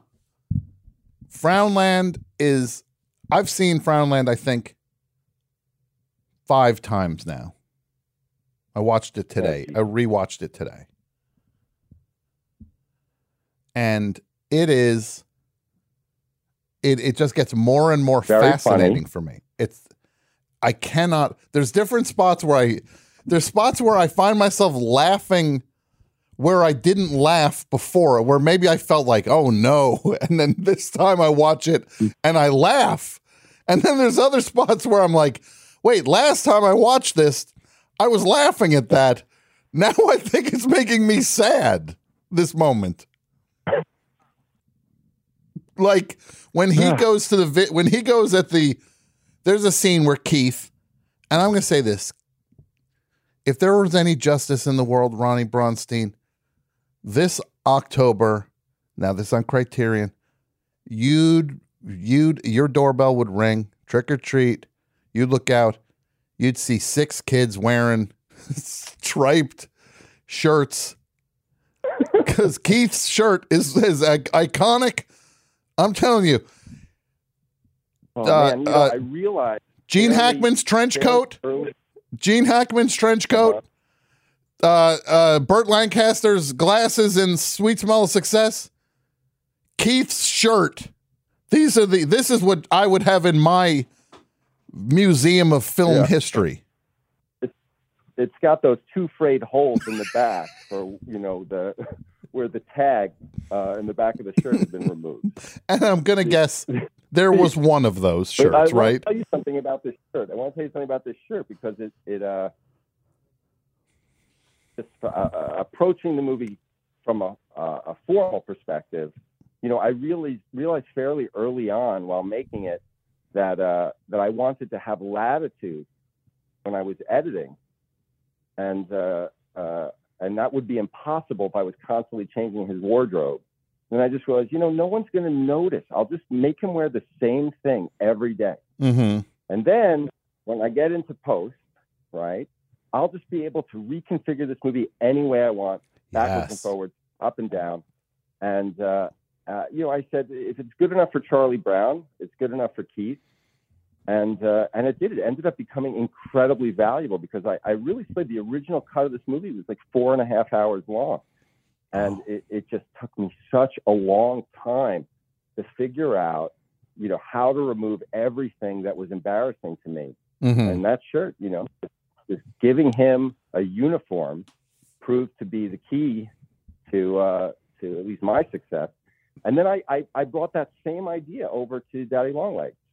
You know, I just insisted that Lenny will wear the same thing every day, and the same thing happened. And when we started editing the movie, that's what sort of uh, that's what saved it. And now, when you mentioned Daddy Longlegs, that is the movie that that is the first uh, team up with Josh and Benny that you That's right. did. But That's you right. were on this in a unique position. You were Hmm. co-writer, right? Well, mm, what happened was, you know, uh, look, th- these two guys, much younger than me, 10 years younger than me, uh, you know, saw Frownland and, uh, and just sort of tracked me down. I, for anyone who, I'm assuming most of the people listening right now don't know Frownland, but I'm not in it. I don't act in it. I had no intention of being an actor. I don't, I, I, I shave with the lights almost completely out. I don't like to look at myself in the mirror. I, I, I give myself haircuts for my entire adult life because the thought of sitting in front of a mirror, um, you know, for upwards of 45 minutes just gives me anxiety. So, having said that, they track me down and they insist that I have to play their father in a movie. And, um, you know, it didn't make any sense. Uh, I certainly didn't have, uh, had not displayed any of the skill sets required to, to, to, to, you know, take on that Mm-hmm. responsibility. So them coming to you and saying, uh, "We want you to so star in our movie," they said, "You, Ronnie Bronstein, we want to work with you in an as an actor," and you're just I was I was uh, projecting at, at the Museum of the Moving Image. I was projectionist at the time, and and and Josh just waited for me outside the theater and just you know I wouldn't say he harassed me, but he was very very persistent. He just has such a winning personality that ultimately you know people you run into people sometimes and they see your best image of yourself, right? They see you in that light Mhm. and and who wants to argue with that you know so it wasn't my decision to do it was i guess counterphobic right it wasn't that i wanted to do it but i didn't want to be the kind of person who was too you know afraid to do it and it was i'm telling you it just it was my it, it's it saved my life that experience because i was so demoralized and dejected after six years on on frownland that i, I had no sense of having acquired a skill set at all. Mhm. You know, it was it was um, I had just barely slithered over the finish line. And if I were to tell you about like some of these early screens and the premieres, they were not they did not lift, they did not buoy my spirits. You know, So you you were screening Frownland, and what would a what would a typical screening of Frownland? Uh, how would it go? Well, I won't. I'll, I'll I'll tell you the first screening of Frownland. Um, so you know, I never actually like. I never felt a sense of of completion. You know, I stopped. The movie was finished simply because I couldn't think of anything else to do with it. Mm-hmm. And uh, uh, and one day I was walking around uh, and I saw an advertisement, a flyer for the uh, first annual Williamsburg Film Festival. And uh, so I called the number immediately. I asked them if they were taking movies. And the lady who answered the phone just accepted Frownland right there on the phone, which was, uh, you know, Generally, not how film festivals work. Where you don't No, you don't no. make a call and go, "Hey, can my movie be in your film festival?" And they go, they usually what they would say is, "Well, we're going to need to see it first. I, we made me and the and my partners on this movie. We worked in a complete hermetically sealed vacuum. We were in our minds. We were the only people making a movie on Earth, and we had no connection to other filmmakers. We had no connection to festivals. We had no connection to. There was never even a thought that we were going to send this thing to Sundance. We just assumed that if anyone was going to see this, because we rented a theater ourselves. So, uh, so I didn't like, you know, I, I, it, I wasn't I wasn't trying to like preserve like the virgin cherry of a premiere, which is like a thing. It's like a careerist thing that that filmmakers think about when they approach where they want to position. They none of that stuff enters my mind at all, not even a little bit. So this, this so the next thing I know, I'm gonna all right, I'm gonna premiere at the first annual Williamsburg Film Festival. So Mary um, and myself go up, and I knew well enough not to tell the other people that I, I that had worked on the movie. It, it there was something shameful about it, right? Yeah. Now, Mary, Um, for people who don't know, Mary is Mary is Oh. your wife who She's my wife, and she's she's in Frownland, and she's she's you know she's she's the best writer no earth. Mary's So- a better writer than all of us put together. That's right. That's right. That's hundred percent true. And uh, uh, mm, yeah, and it doesn't cause her the levels of stress that it causes me or Josh or any of us. It just seems to pour right out of her. But nonetheless, um, we showed up at this warehouse, which again, if if you know, if saying warehouse in Williamsburg Mhm. implies like some kind of cool cachet that this was more like a dirty cellar. And uh, nobody was there. There was literally nobody there. There was like a few cushions on the floor. There was a dvd player hooked up to a very very you know um, primitive video projector. And i got there like shortly before Frownland was supposed to start. And on screen there was uh, there was this incredibly amateurish um, homemade documentary um, that chronicled the filmmaker's the death of the filmmaker's grandfather and it was just these like mournful shots of like poorly framed shots of this very old man wheezing and coming in and out of consciousness and, uh, this is and nobody was there. Even the filmmaker wasn't there. And, and just the, the labored sound of this guy's breathing was just like the backdrop for you know really setting the table all- for everybody yeah. to have a party with Frownland. Yeah. Anyway, so so then um, two skaters showed up. These two teenage skaters showed up, and they just sat on their skateboards on the floor just in time for Frownland to begin. And then the movie starts, and I would say within about five minutes, I just you know I, I look over to see if they have any kind of reaction, and it's really terrible. There's no reason to ever be at a screening of something that you've made ever. I mean, what are you going to do? Like stare at the back of people's necks? I mean, unless you've made a horror movie where people are gasping, or you've made ah, whatever. There was no. It, my point is, it would be a fool's errand for me to be looking for external signs that the movie was working. But nonetheless, that's what I did, and and and these these these kids were just staring into their flip phones. They were just lit up completely blue. And after about maybe eight or nine minutes, they they stood up and they skated out of, of the warehouse, like on wheels. They rolled out. They didn't walk out.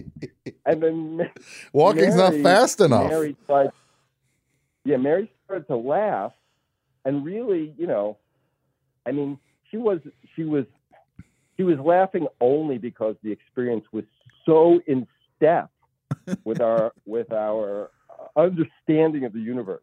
Yeah, and the Uh, and the movie. I, I screamed at her. I screamed at her. It's the most embarrassing, like the rawest, corniest thing that's ever come in my mouth. I screamed, uh, "This is my life's work," and I, it, it just resounded through this empty theater. That was it. That was it. I don't even think the movie played all the way through because at some point there was no reason. Nobody was there. Nobody was showing up.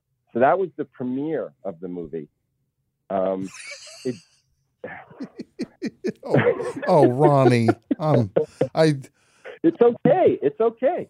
You know, I'm fine. I survived it. You know what I learned early on is that, and again, look, the movie ended up, you know, receiving, you know, lots of approbation, you know, from very rarefied corners of the uh, movie going public, right? mhm. So I, I can't complain, but I did learn fairly early that if you, uh, if you, if you, if you allow yourself to internalize approbation from total strangers, you are, you are intrinsically obligated to, uh, to internalize disapprobation from other strangers. So you just better to just ignore all of it, you know, and then you just kind of, you, you kind of unfortunately, then nothing external is going to make you feel too good, but then nothing's going to make you feel lousy either. Yeah. Then it's on you to create your own moments to feel your own feel good moments because you're not letting Uh-huh. anything in. and then you get Um, to be a I- Paul I Simon. feel- then you're like, I am a rock. Then that song is about you. Right? I have Yeah, Frownland. I, would- it- it- I build my walls and I project Frownland onto them. Um, I it brought me great joy to learn about your uh, your I guess failed Paul Simon video idea. Right? That's in the book, right? It's in the book, Ronnie. And did you hear what happened at the I beginning of the book. show tonight, Ronnie, by any chance? No. Peyton Reed came by to say hello in studio and then to literally tell me on the air that the scene I was going to shoot for Ant Man 3 has been canceled. That he well, just Tom, he told uh, me I'm- on the air, Ronnie.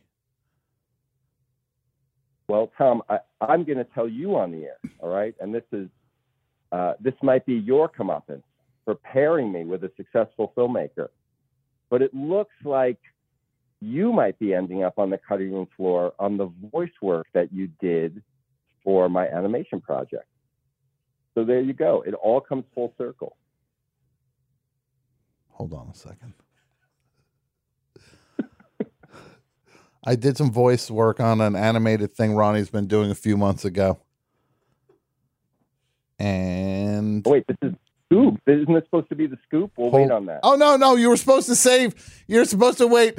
It's supposed to be a fun moment where I go, "Give us a scoop, Ronnie," and you go, "Oh, uh, uh, we're working on a, a t-shirt." Look, I I would not have mentioned it, and it's not definitive yet. Um, uh, and it was no fault of your own performance wise, but I debated into mentioning it just simply because you're a chose to bring another filmmaker on the show tonight. So this is like some Old Testament stuff. Then you're this is like Old Testament retribution that I I, war uh, worshipped I don't another god. I don't know the New Testament. Wait, that's not Old Testament. Hold on. So I guess I Um, should just. Let me just. I'm Come sorry, on, Let- let give us a scoop. There you go. Come on, give us a scoop. I got cut from the animated thing too. Anything else? Anybody else want to? Uh, but like any other shattered dreams that can be shattered tonight? Any? Anything else?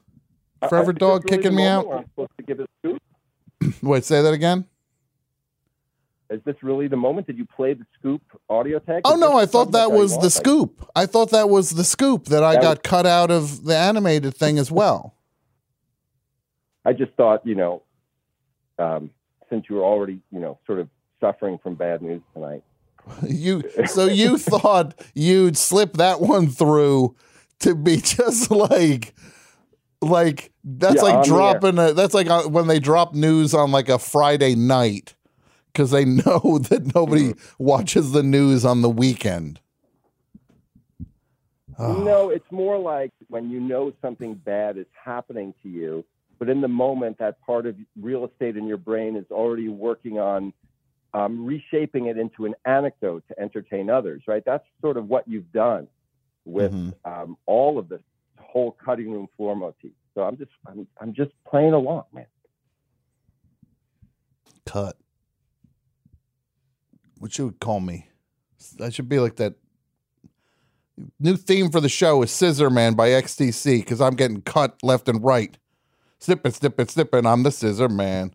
Cutting me out of every show.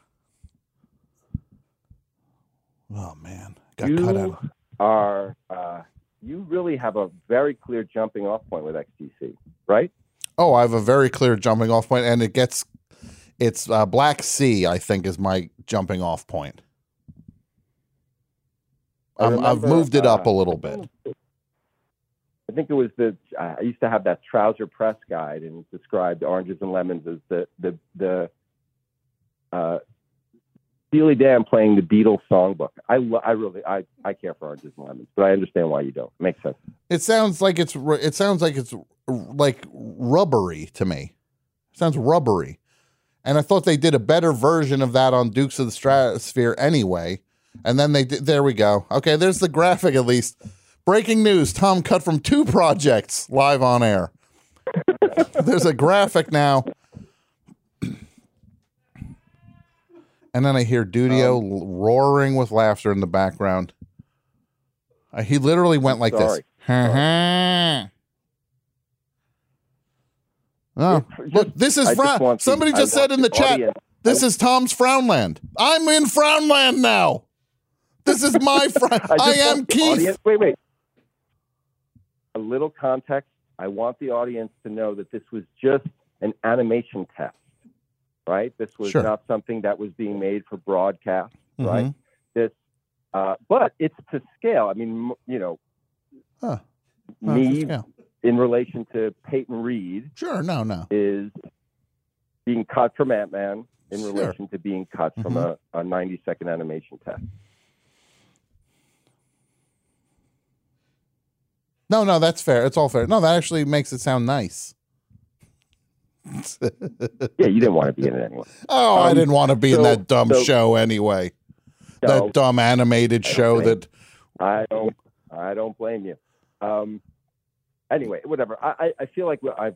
It, I would say I could pick up the threads where I was, Mhm. which was I just went such a scenic route, simply to say that by the time I got to the end of Frownland, I felt like I had no connection to uh, my own uh, the skill sets I had acquired. And then Josh and Benny showed up, and and they certainly seemed to see it.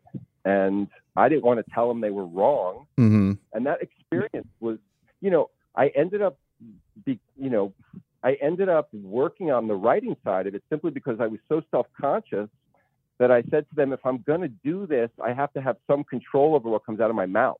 Yeah.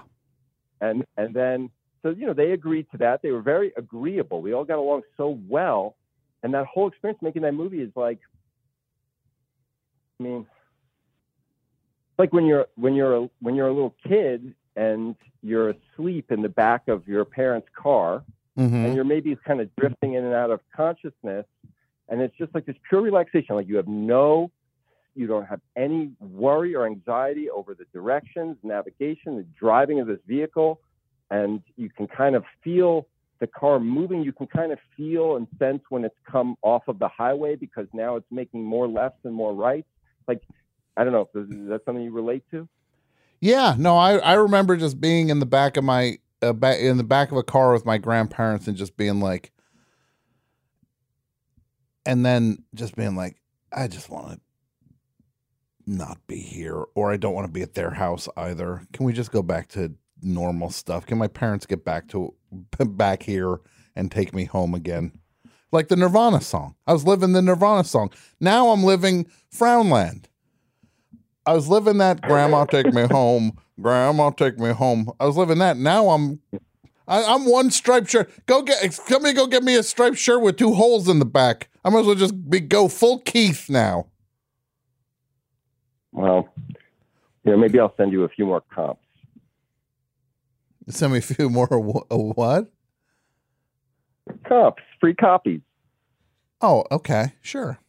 No, um, no. Look, I I love it. anyway, I, I, I was very peaceful to not have to be in control, to not have to be in control Mhm. of other people's feelings and and, and, and emotions. You know, uh, when you're making a movie and nobody's getting paid, you know, like Mhm. money is the cheapest currency that there is. You know, if you can't afford to pay people, then you're paying them in some sort of on some sort of existential currency Yeah, and uh, and oh, doing that over six required so much uh, uh, manipulation, manipu- real manipulation to keep people engaged and keep people excited and to make people think that it was in their best self-interest engaged that uh, to, to not have any of those responsibilities and only to be able to exist inside of this world that Josh and Benny were creating was just uh, uh, like that was the thing that, that has allowed me to continue working at all in movies.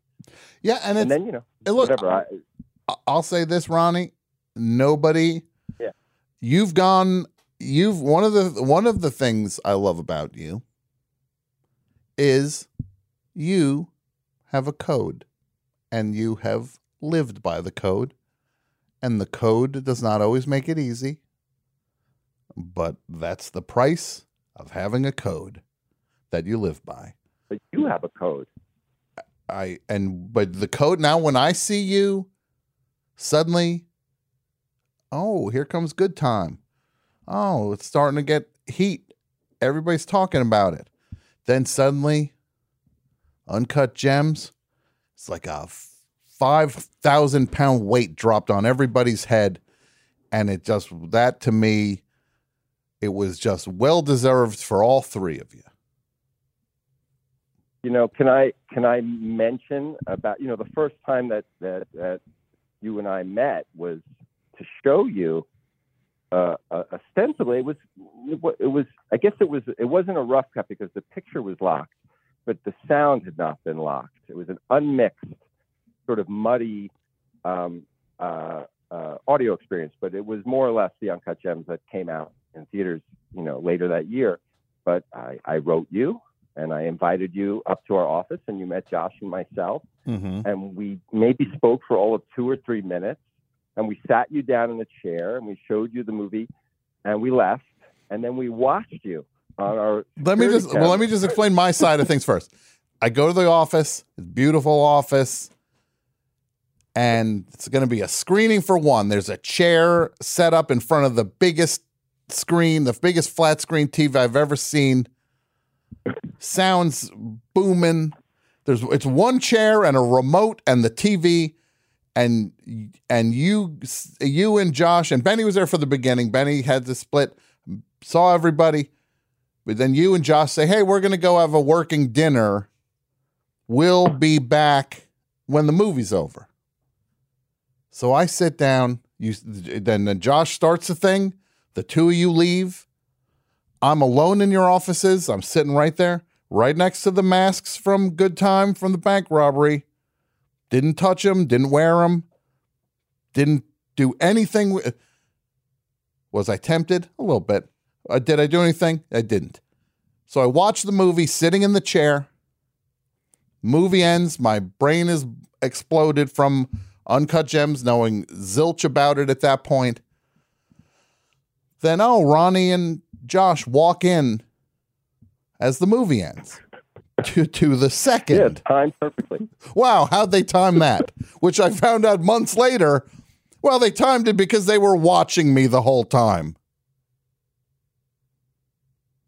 And then I get Yeah. dropped. then a year later, you send me a picture that basically looks like a security cam cam photo of me in a chair watching Uncut Gems. And I said to my when I saw that picture, you please use that picture for something in promotion of the best show? Can that be your like kind of default avatar? I have that picture on my desktop. Is- should we? Can I release it to the public? Certainly the- can. Okay, I'm going to right to now. to the public? I assume not. Right now, here we go. Hold on. I'm going to look at it to make sure I don't look stupid. I don't look stupid. I'm sitting respectfully in a chair watching a TV screen. I'm sending it, Jason. I'm I'm putting it in your text. I did it already. Sorry. Can you forward it? The picture of me watching on here. Come on, give us a scoop. There we go. Please give us a scoop. And now here's the new one. Baby wants a scoop. So I guess we have our scoop. All right. The picture is now Um, I, I, you want no, no. I can be more. I can, I can put a more pos. I mean, Oh no, but I just want to say now. this from that experience. There's not a week that goes by, not a day. I'm past it. I'm past the day part of it. Then now the picture is out there for the world to see. There's me sitting in a chair watching Uncut Gems in the office.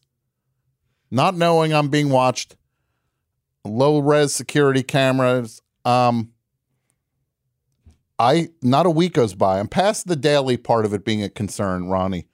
Now we've got we've reduced it to a week. Me and my therapist have reduced it to a week. Goes by that I don't say. Literally, thank Christ. I didn't do something stupid in that office. it did. That's you know what? It's funny. Until tonight, that did not occur to me. I never once sort of entered your side of it consciousness wise. I'm just, I just, I look. Great. We were watching. You were like a guinea pig. We wanted to see your reaction. You know, we were we, we Oh. just had an opportunity Look. to watch you react to our work From In- a, in fr- from a basic sense, I'll say this: you didn't know me that well.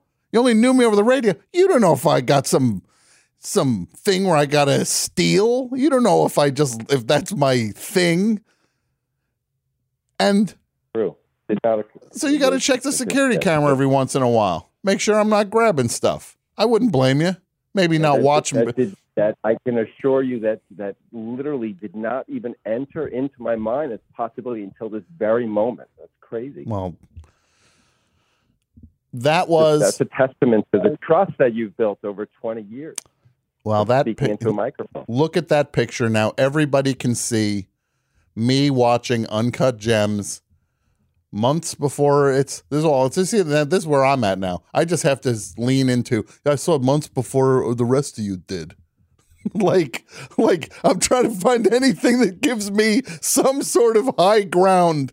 And now, as my, I'm turning it. I'm heading towards Howard Howard territory now.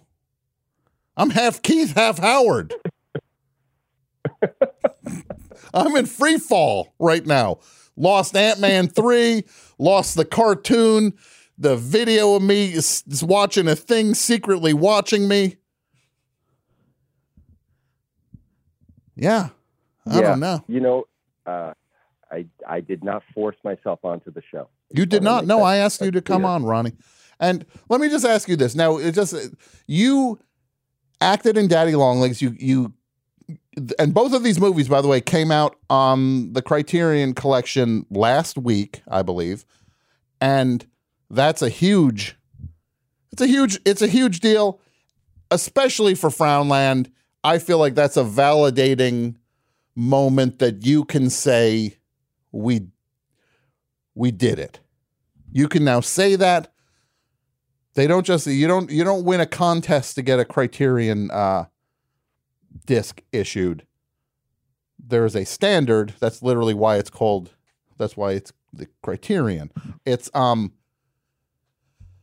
So, congratulations on that. It is a big deal, and if you uh, whether you see it that way or not, everybody who loves Criterion uh, collection sees it that way, and it's a huge deal. So that's exciting.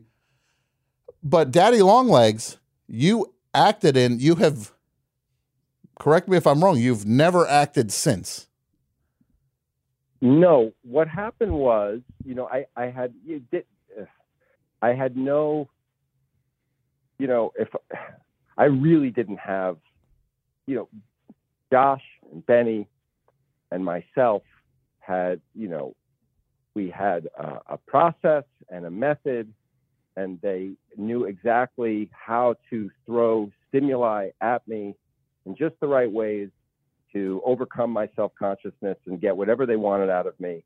But I do not have the skills to, you know, uh, look at text on a page and sort of heat it up, bring it into my brain, and shoot it back out of my mouth in a Mhm. way that uh, that is alive. I have no, I wouldn't know the first thing about how to do that. And although you know, once the movie came out, uh, there was enough noise around it, so you know, like, you know, Well, you won an award. You won. You literally won an acting oh yeah, I forgot about that. I literally forgot about that. Tell I tell us did, the, about this uh, I acting award and how that night went, please. Eh, I, I I'll tell you what I, I I also went out to the Spirit Awards and uh, and I didn't win that. So that's the one I rem- I remember. And I don't doesn't like didn't cause me pain.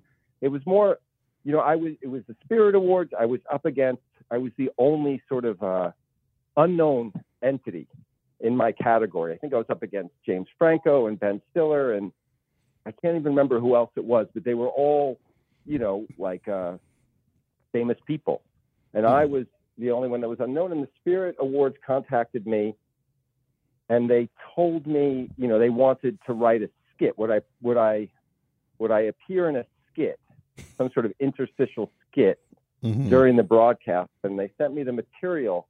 And aside from it just being horribly unfunny, like it was just all these jokes at my expense, you know, just making huge, making like a, it was really funny to the Spirit Awards that nobody knew who I was Yeah. and it wasn't you know it wasn't that i wasn't able to like joke about it i don't have some i, I could use a you know i wasn't like my ego was bruised by that it just i just thought oh wow that's sort of all the, the whatever the the values of the spirit awards are kind of out of whack Yeah, because that's they're they're, they're operating on a fame based currency. Yeah, it felt that way a little bit. And and really though, really though, you know, I I, I get very conflicted with those things because on one hand, I want to be the kind of person that doesn't care at all. I don't care. I'll glide into these things. It means nothing to me, win or lose. And that's like that's definitely like like a that's not a that's not phony when I when I when I assert that. But at the same time, uh, uh, I'm a very self-conscious person. So anytime I put myself in a in a position to be uh, just like publicly scrutinized, my brain just goes into it just stops functioning properly, Mm-hmm. and uh, and therefore so there's always a kind of tension in me whenever I I do anything, which is again why I like being under the hood. I just I know myself. I know myself. I Yeah. can think of you know But now, but now for the Anyway, Gotham uh, Awards, you so had a very different result. that's true. That's you true. you were nominated for best newcomer, and you were up against who? I don't remember. I really don't remember. I, maybe Jennifer Lawrence. Jennifer Lawrence for Winter's remember, Bone. Uh, Jennifer Lawrence's agent came up to me after who somebody's agent. I think it was. I don't remember who. Somebody's agent came up and made a comment to me like, "Oh, it's it's it's good that it's nice that they let you win because nobody's ever going to see or hear of you again." He made a comment like that to me, but he said it with like a big smile on his face, Mhm. patting me on the back. Yeah. But really, it's I swear these things are so like I don't I never think about that stuff at all. What I was going to say, as far as the acting stuff goes, and whether I was going to act again, um, when I was out for the Spirit Awards, there were agents that were uh, pursuing me with no like no great verve. They were just pursuing me because maybe I might win, and which again I didn't, but maybe I might, and then so then maybe that there would be, I maybe I would be something that could be uh, monetized, and so everybody was like talking to me. You know, it's like it's hard to um, hard to resist some some of that talk because people are telling you that you're gonna essentially make a lot of money. And I was staying at a friend's house, and my friend had a beautiful home, and I Mhm. was there with Mary, and we had a, a one year old, our one year old with us. And I'm like thinking, oh, you know, right away mentally, I'm already starting to like cash checks uh, Mhm. that would arrive from opportunities that hadn't even been offered to me yet. Yeah. You know what I mean? Yeah. Like I just started like uh, like I, I that that that space in my brain just was like alive, it was growing, and I was sent out on one audition for a television show. I don't even know if it ever made it to the air. It was a it was a show that was you know if David Lynch has Twin Peaks, this was Gus Van Sant's show, Mhm. and I was given sides for the first time, and I uh, I um, I worked uh, I worked very very hard to memorize these sides and to get them like I broke each word down into uh, into into like syllables, right?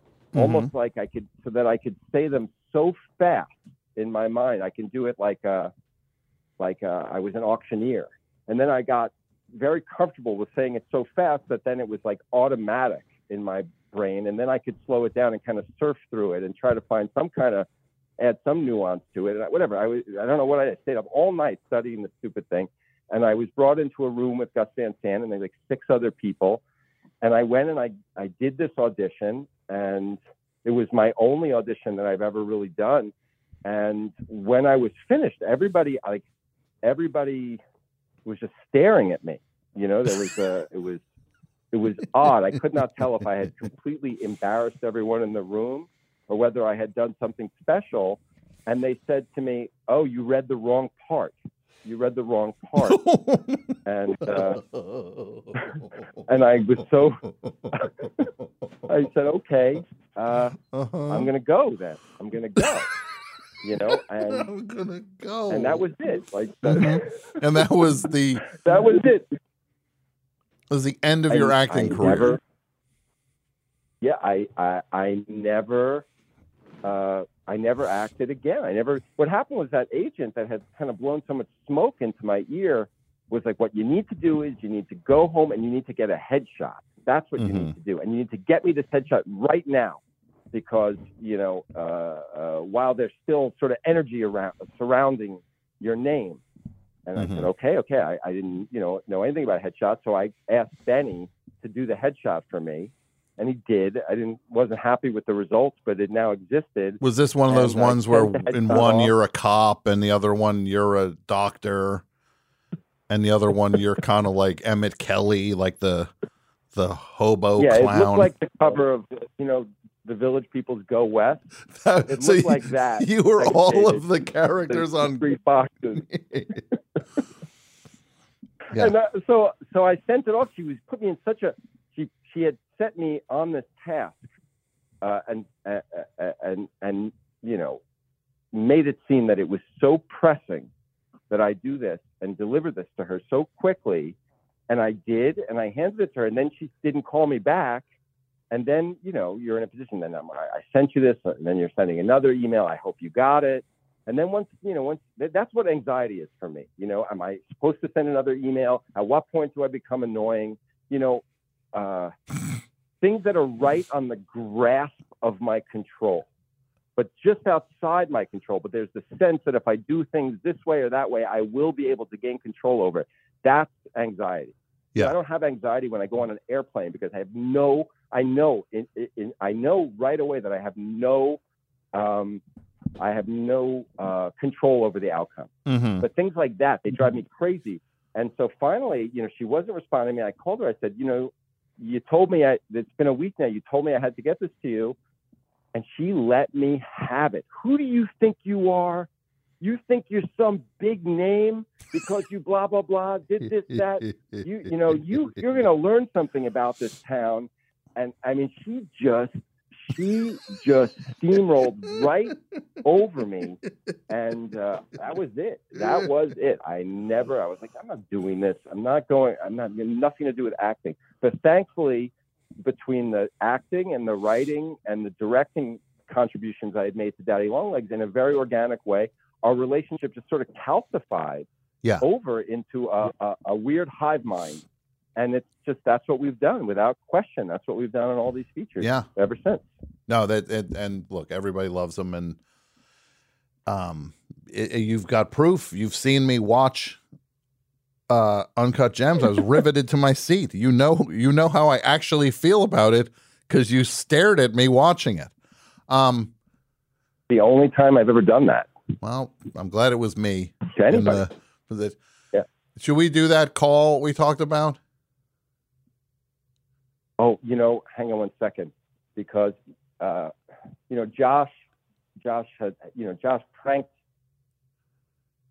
Oh, yeah. I'm sorry. He went to bed. He went to bed. God damn it. Yeah. No, we were gonna prank Yeah. Josh. Um, can't do it. He just texted me because I told him I didn't want to tell him what it was, Uh huh. but uh, I told him I said around ten fifteen. I didn't realize that I was going to be speaking first. And it's probably because I said to him, "Look, I, I'm going to have to, you know, whatever." I just told him to stay up without giving him a good Sure. reason for it. Wow. Now he just wrote, "You you blew it." I You well, said ten something. You were So, too there you go. interesting, Ronnie. Well, can we prank Benny? Um, mm, We'll prank him I think he's in he's in production. Yeah, no, don't. We're not going to bother either of them. We'll Yeah, prank you, them another You all time. blew it. You blew it by letting me. I'm such a gas bag by just letting No, me look. go on and on. There you go. Well, let's do this. Why don't you call back next week? We'll prank him next week when they don't expect. We'll do it another time. We'll do it another time. We'll prank them. Everybody wants to because they used to prank me. Josh used to call a show and argue about basketball with me when he was in high school. That was one of the things that Josh and Benny and I bonded over when we first got to know one another. We were both um, just, just you know, crazy fans of yours. Yeah, and you actually put your money where your mouth is. Uh, you and Mary both put your money where your mouth is with that. That's up to you. To Just simply by calling in. no, no, by listening to the best show during some very special family moments. Oh, that's right. That's right. Um, you're talking about the birth of Faye? Yes, I didn't want to say it. You literally were listening to Okay, the, I'm not. A, one of the few things in life I'm not ashamed of. You know. literally listening to me make fun of what Steve Martin playing banjo Yeah. during Late the birth school, of your that's right. child. I had made Mary a mix while she was, you know, having her C-section, Mhm. and uh, that mix was entirely, uh, you know, built upon your mind and your voice. So there you go. Well, that's the greatest compliment. I was there for the birth of your child. I was the the audio accompaniment. That's the nicest thing I could ever hear. Look, Ronnie, Yeah.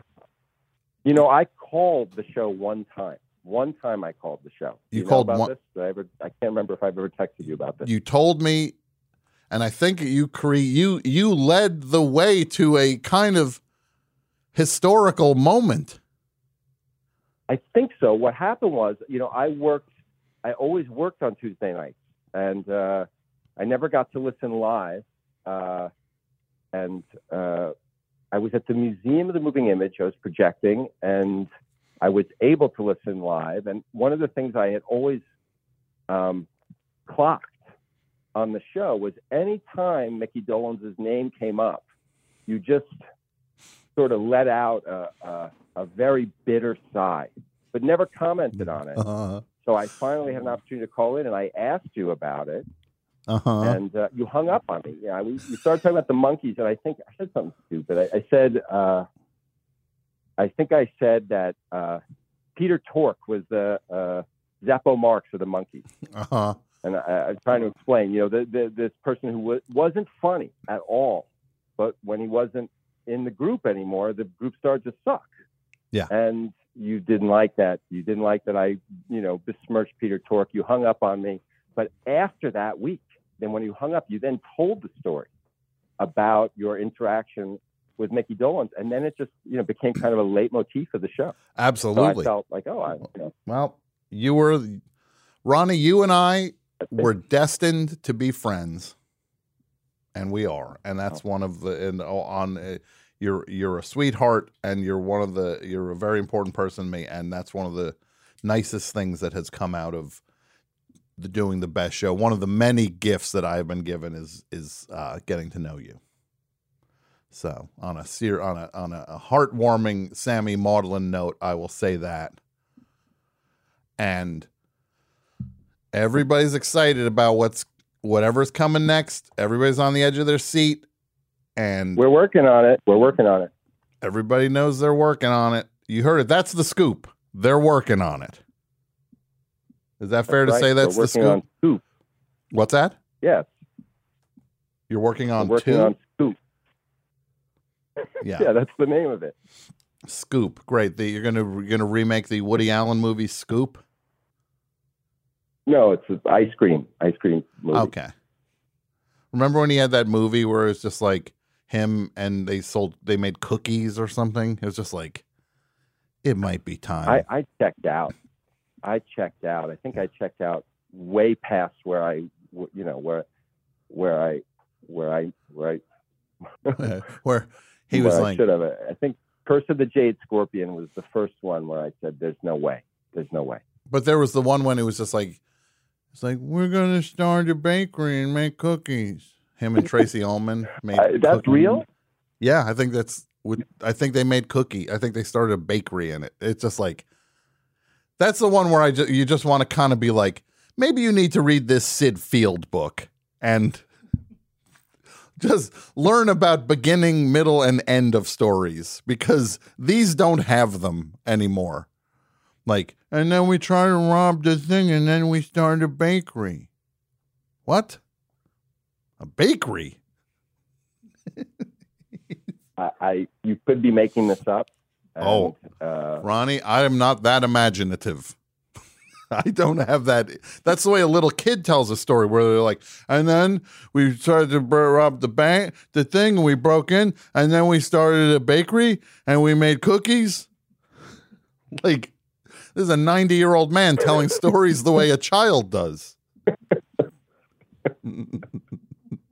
Oh, yeah, yeah. Like I said, I, I I abused my relationship with the good movies he made. Yeah. I abused my relationship with him and with those movies, and I was out Wow. uh, long ago. Well, Ronnie, if anybody wants to see, having of course, look, you're the greatest. Frownland is is an experience. Everybody's got to see it. I love it so much. I've seen it so many times. It's it's worth. You got to take the dive and you got to see what you make of it. I think it's amazing, and I think everybody who listens to this show is going to get into it big time, and everybody should check it out. And uh, we will talk very well, soon. Thanks. I also just I want to just say thank you to uh, the listeners. I'm not a comedian, and I I uh, I hold this show in such high regard that uh, you know I never I just it makes me uncomfortable to participate in it. It's like being called up on stage at a magic show when you're a kid and you don't want everyone looking at you. You know what I Uh, mean? you, you were great. So, uh, it was great. I had such a great time. That's you, don't worry about anything. I had such a fun time. And I'm not worried. All right. we'll Thank keep talking. everyone. All right, buddy. Talk to you later. Bye. All right, bye. Yep. That's exciting. We got Ronnie Bronstein. We were going to prank Josh Safdie, but he went to bed. We'll get him again. We'll get him when he least expects it, right? Is that how we'll do it? Got cut out of that cartoon. and Ant Man 3 in the same day. How am I supposed to keep going? How am I supposed to keep going?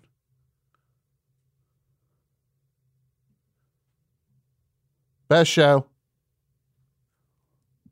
Hi, Tom. Hi. Who's this? This is Colette from Athens. Colette from Athens. How are you? Doing pretty good. I'm doing pretty good, Tom. Things are good. No, this is this is your time. This is your time, Colette. This is your yeah, time. I I agree. This is my time. and it's very exciting. I'm tracking you. You got a cool job and you are moving to a cool place and you're you're you're in for a really fun a really fun chapter of your life, Colette, is about to happen and is already happening. Congratulations. Yeah. Thank you, Tom. Do you have something for the Can you believe I got cut out of Ant-Man 3 in on the air? No, I can't. But you know, there's always Ant Man four. Uh, there's always Ant Man five, Oh, Ant Man and Quadrophenia. There's always Um, Ant-Man it'll be good. 4. There, There's- there'll be an Ant Man four. I, I just like the idea that you said, "Man, there's always Ant Man 4. That's like that's like weird grandparents advice. Like there's always Ant Man that's, 4. that's me having faith in your ability to get cut from Ant Man four. Yeah, exactly. You know what I'm going to do? Here's what I'm declaring What's it that? right now. I'm going to direct Ant Man 4. I'm going to steal a job right from him. I'm going to direct Ant Man 4 and I'm going to cast him in Ant Man 4, cast Peyton in Ant Man 4. And guess what I'm going to do? I'm going to not cut him from it. You're gonna cut him. No, I'm not. I'm not. Whoa. Keep him on his toes. He's going to be in it. He's going to think, oh, you're going to cut me from this. Sweating for No. months. Do you have something on topic, uh, Colette? I do. I do. Um, about the dumb things you was believed when you were a kid. The dumb things you believed when you were a kid. What do you got, Colette? when I was young, I believed that I was related to Paul Rodgers of Bad Company. Hold on a second. You bring this news to me as a call and not as an entire podcast series where we could do this should I be mean- this should be the serial of the best show world that you thought you were related to Paul Rodgers. You, uh, did you think you were Paul Yeah. Rodgers' child? Okay, no, but my dad's name is Paul Rogers. No. So now it's I I thought that everyone with the same last name had to be related to each other, and I thought that everyone who had the same exact name were like super related to each other, right? Mm-hmm. Um, and like it was pretty bad because I I was in elementary school when I thought this, and like why I knew who Bad Company was uh, in like you know the mid '90s is, is beyond me. Like I think it was just like a classic rock staple. So like you know I was five years old and listening to Can't Get Enough of Your Love, Mm-hmm. uh, and like I I would like tell my friends I was like yeah I'm related to this cool guy from like Britain like like overseas like his name is Paul Rodgers. He's in a band called Bad Company, and like they all looked at me like glass eyed because they had no idea what any of those words meant. Like England, foreign concept. Bad Company, who knows? Paul Rodgers, like whatever. And you know, then I'd be like, oh yeah, uh, Bad Company. I'm sorry, like you might know him from Free, uh, but that didn't work. Just got stuck. You're- Um, You're like, but yeah, oh, he did- then he was for, in the firm. He did the firm with Jimmy Page. Uh, after that, and then uh, that didn't work out. Then he was in Queen for. So, you thought Paul Rodgers was your uncle, or did you never even I don't know piece what I thought he together? was. You just didn't even go far enough with it. But you yeah, were convinced. like it was like nebulously related somehow. Sure. Well, that one, Colette, that's a good one. I like it. Yeah, it's it's pretty bad. Yeah. um, but yeah, it's yeah. Bad Company's great though, so Yeah. I should be related to him. Well, Colette, you're killing it right now, and I'm happy for you.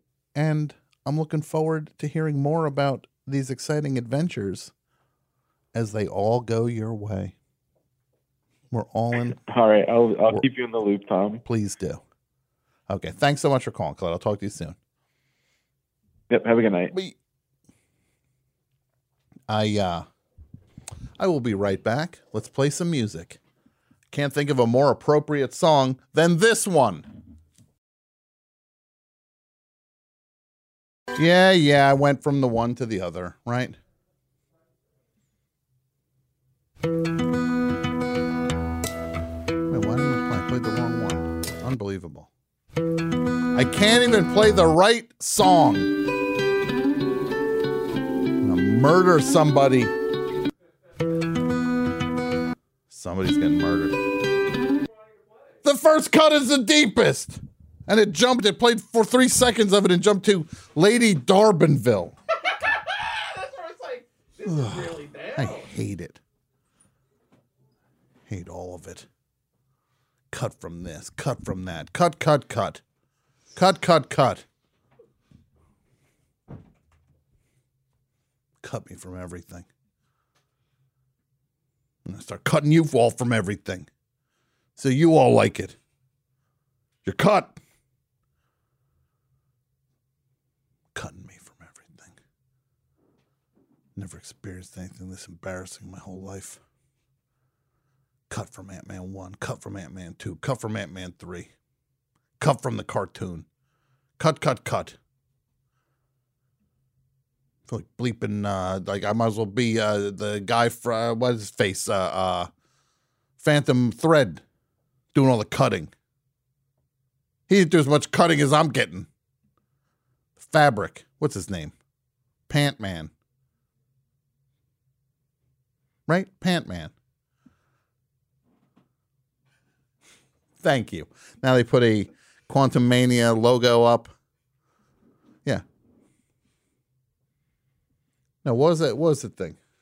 Yeah, that. That's. I just, I just want to say I forgive you. So you think I made all this happen I by making one I forgive you, Tom. one joke at your expense? I forgive you. Thank you. I appreciate it. Cut, cut, cut. I'm crying in my car tonight. Crying. See how they like it now. I'm, I'm gonna get them all back. Gonna burn every one of them. Every last one of them is gonna pay. Every last one of them. Best show. Hello, best show. Hello, best show. Ah. Fooey. All right, one more call. Hello, best show. Hi, Tom. It's Ben. Oh, hi, Ben. How are you? I'm doing well. I'm doing well. Good, good. A good glad- night tonight. Until I heard about my and my condolences on on uh, Ant Man cut. On Ant Man and the cartoon that I just also just found that I got caught from too. so- Oh, that's yeah, oh, that one too. Yeah. I'm sorry to hear, Thank you so much. but uh, I have I have some uh, some very interesting uh, dumb things I used to believe. Mm-hmm. And uh, as with yours, they're both geography related. Okay, okay. What do you got? What do you got? So the first is kind of similar to what many of us grew up thinking about the whole digging a hole and go, go all the way to China. Mine was that, and this was, I believe, my parents told me this to warn me to stay away from the uh, basement sinks. There were some medium to large basement sinks with tubes coming out. I don't know how common these were, but I've seen them in a few houses later later on. But first one I saw in my home growing up scared me. The first one you saw of a basement that- sink, and what did you think was going on with the basement sink? I would uh, if that if I got too close, I would fall in, uh, I would die, and my body would find its way all the way to China. Through a sink. Yeah, Yeah, that's That's that- what I believed. That's some good old fashioned kid fear. yep, Yeah, that's a spooky one. uh, yep. Uh, my second one Yeah, is uh, wasn't a fear one, but it was a very weird way that I thought that the Earth was. Uh, I never believed in anything like a flat Earth, but I did. I for several years, I was very interested in Earth and space and things, but I couldn't realize exactly how the Earth, how people worked on. I'll put it this way: I used to believe people lived inside the Earth, and that all of our outdoor experiences out here were actually inside the Earth. And whenever we saw the sun or the moon in the sky, that was just a small hole on the outside of the crust of the Earth, letting light in. That's freaky. Yeah, I guess I was so I was so having a tough time believing that people were in space, and I guess my my were really my explanation my rationalization of it now ahead of time is, oh, I didn't know what the atmosphere that that there was this thing called the atmosphere, but when I was six, seven, eight, I I believe that silly thing about the Earth. Those are good ones. You had a lot of yours were spooky. You were scared and were thinking about the world as a weird place, huh? Yep. And yeah, now as time goes on, the world's weird, but for different reasons. Yeah, the world caught up to your uh, weird, uh, childlike ruminations. I, sometimes I worry if I if I jinx it that way. Yeah. Well, I can't believe they cut me. That's what I'm thinking about. I'm so sorry. I'm kind of listening to you, and I'm kind of just thinking about that I got cut from two things on the air tonight. Two things. Two. They cut me. That's sad.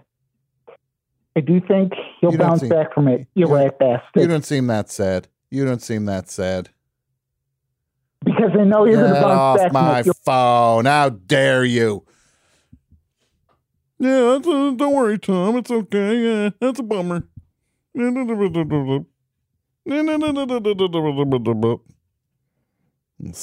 Don't do sing songy to me when I'm down. Cut me from these things. Ant Man. I'm supposed to be in that Ant Man. Sold my lottery ticket. Them driving in a car with one, one of the Walton Goggins goons. Then a big scene supposed to kick the movie off, then get freaking COVID at a Dinosaur Jr. show.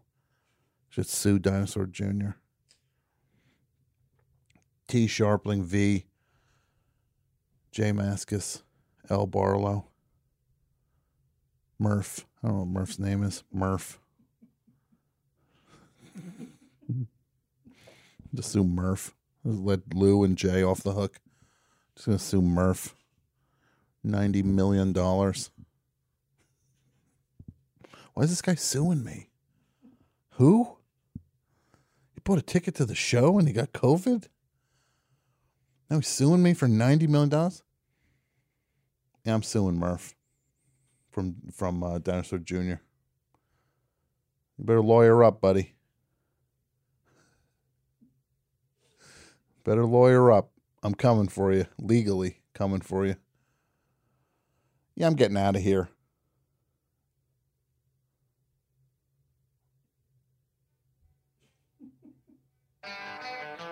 My theme. The scissor man. Putting end to. Snipping, snipping, snipping the scissor man. Maybe you are in his book of. And how? Wait, I'm not the scissor man. I'm not the one doing the snipping. I'm the one. I'm, I'm the shrub in Edward Scissorhands. I'm bleeping shrub.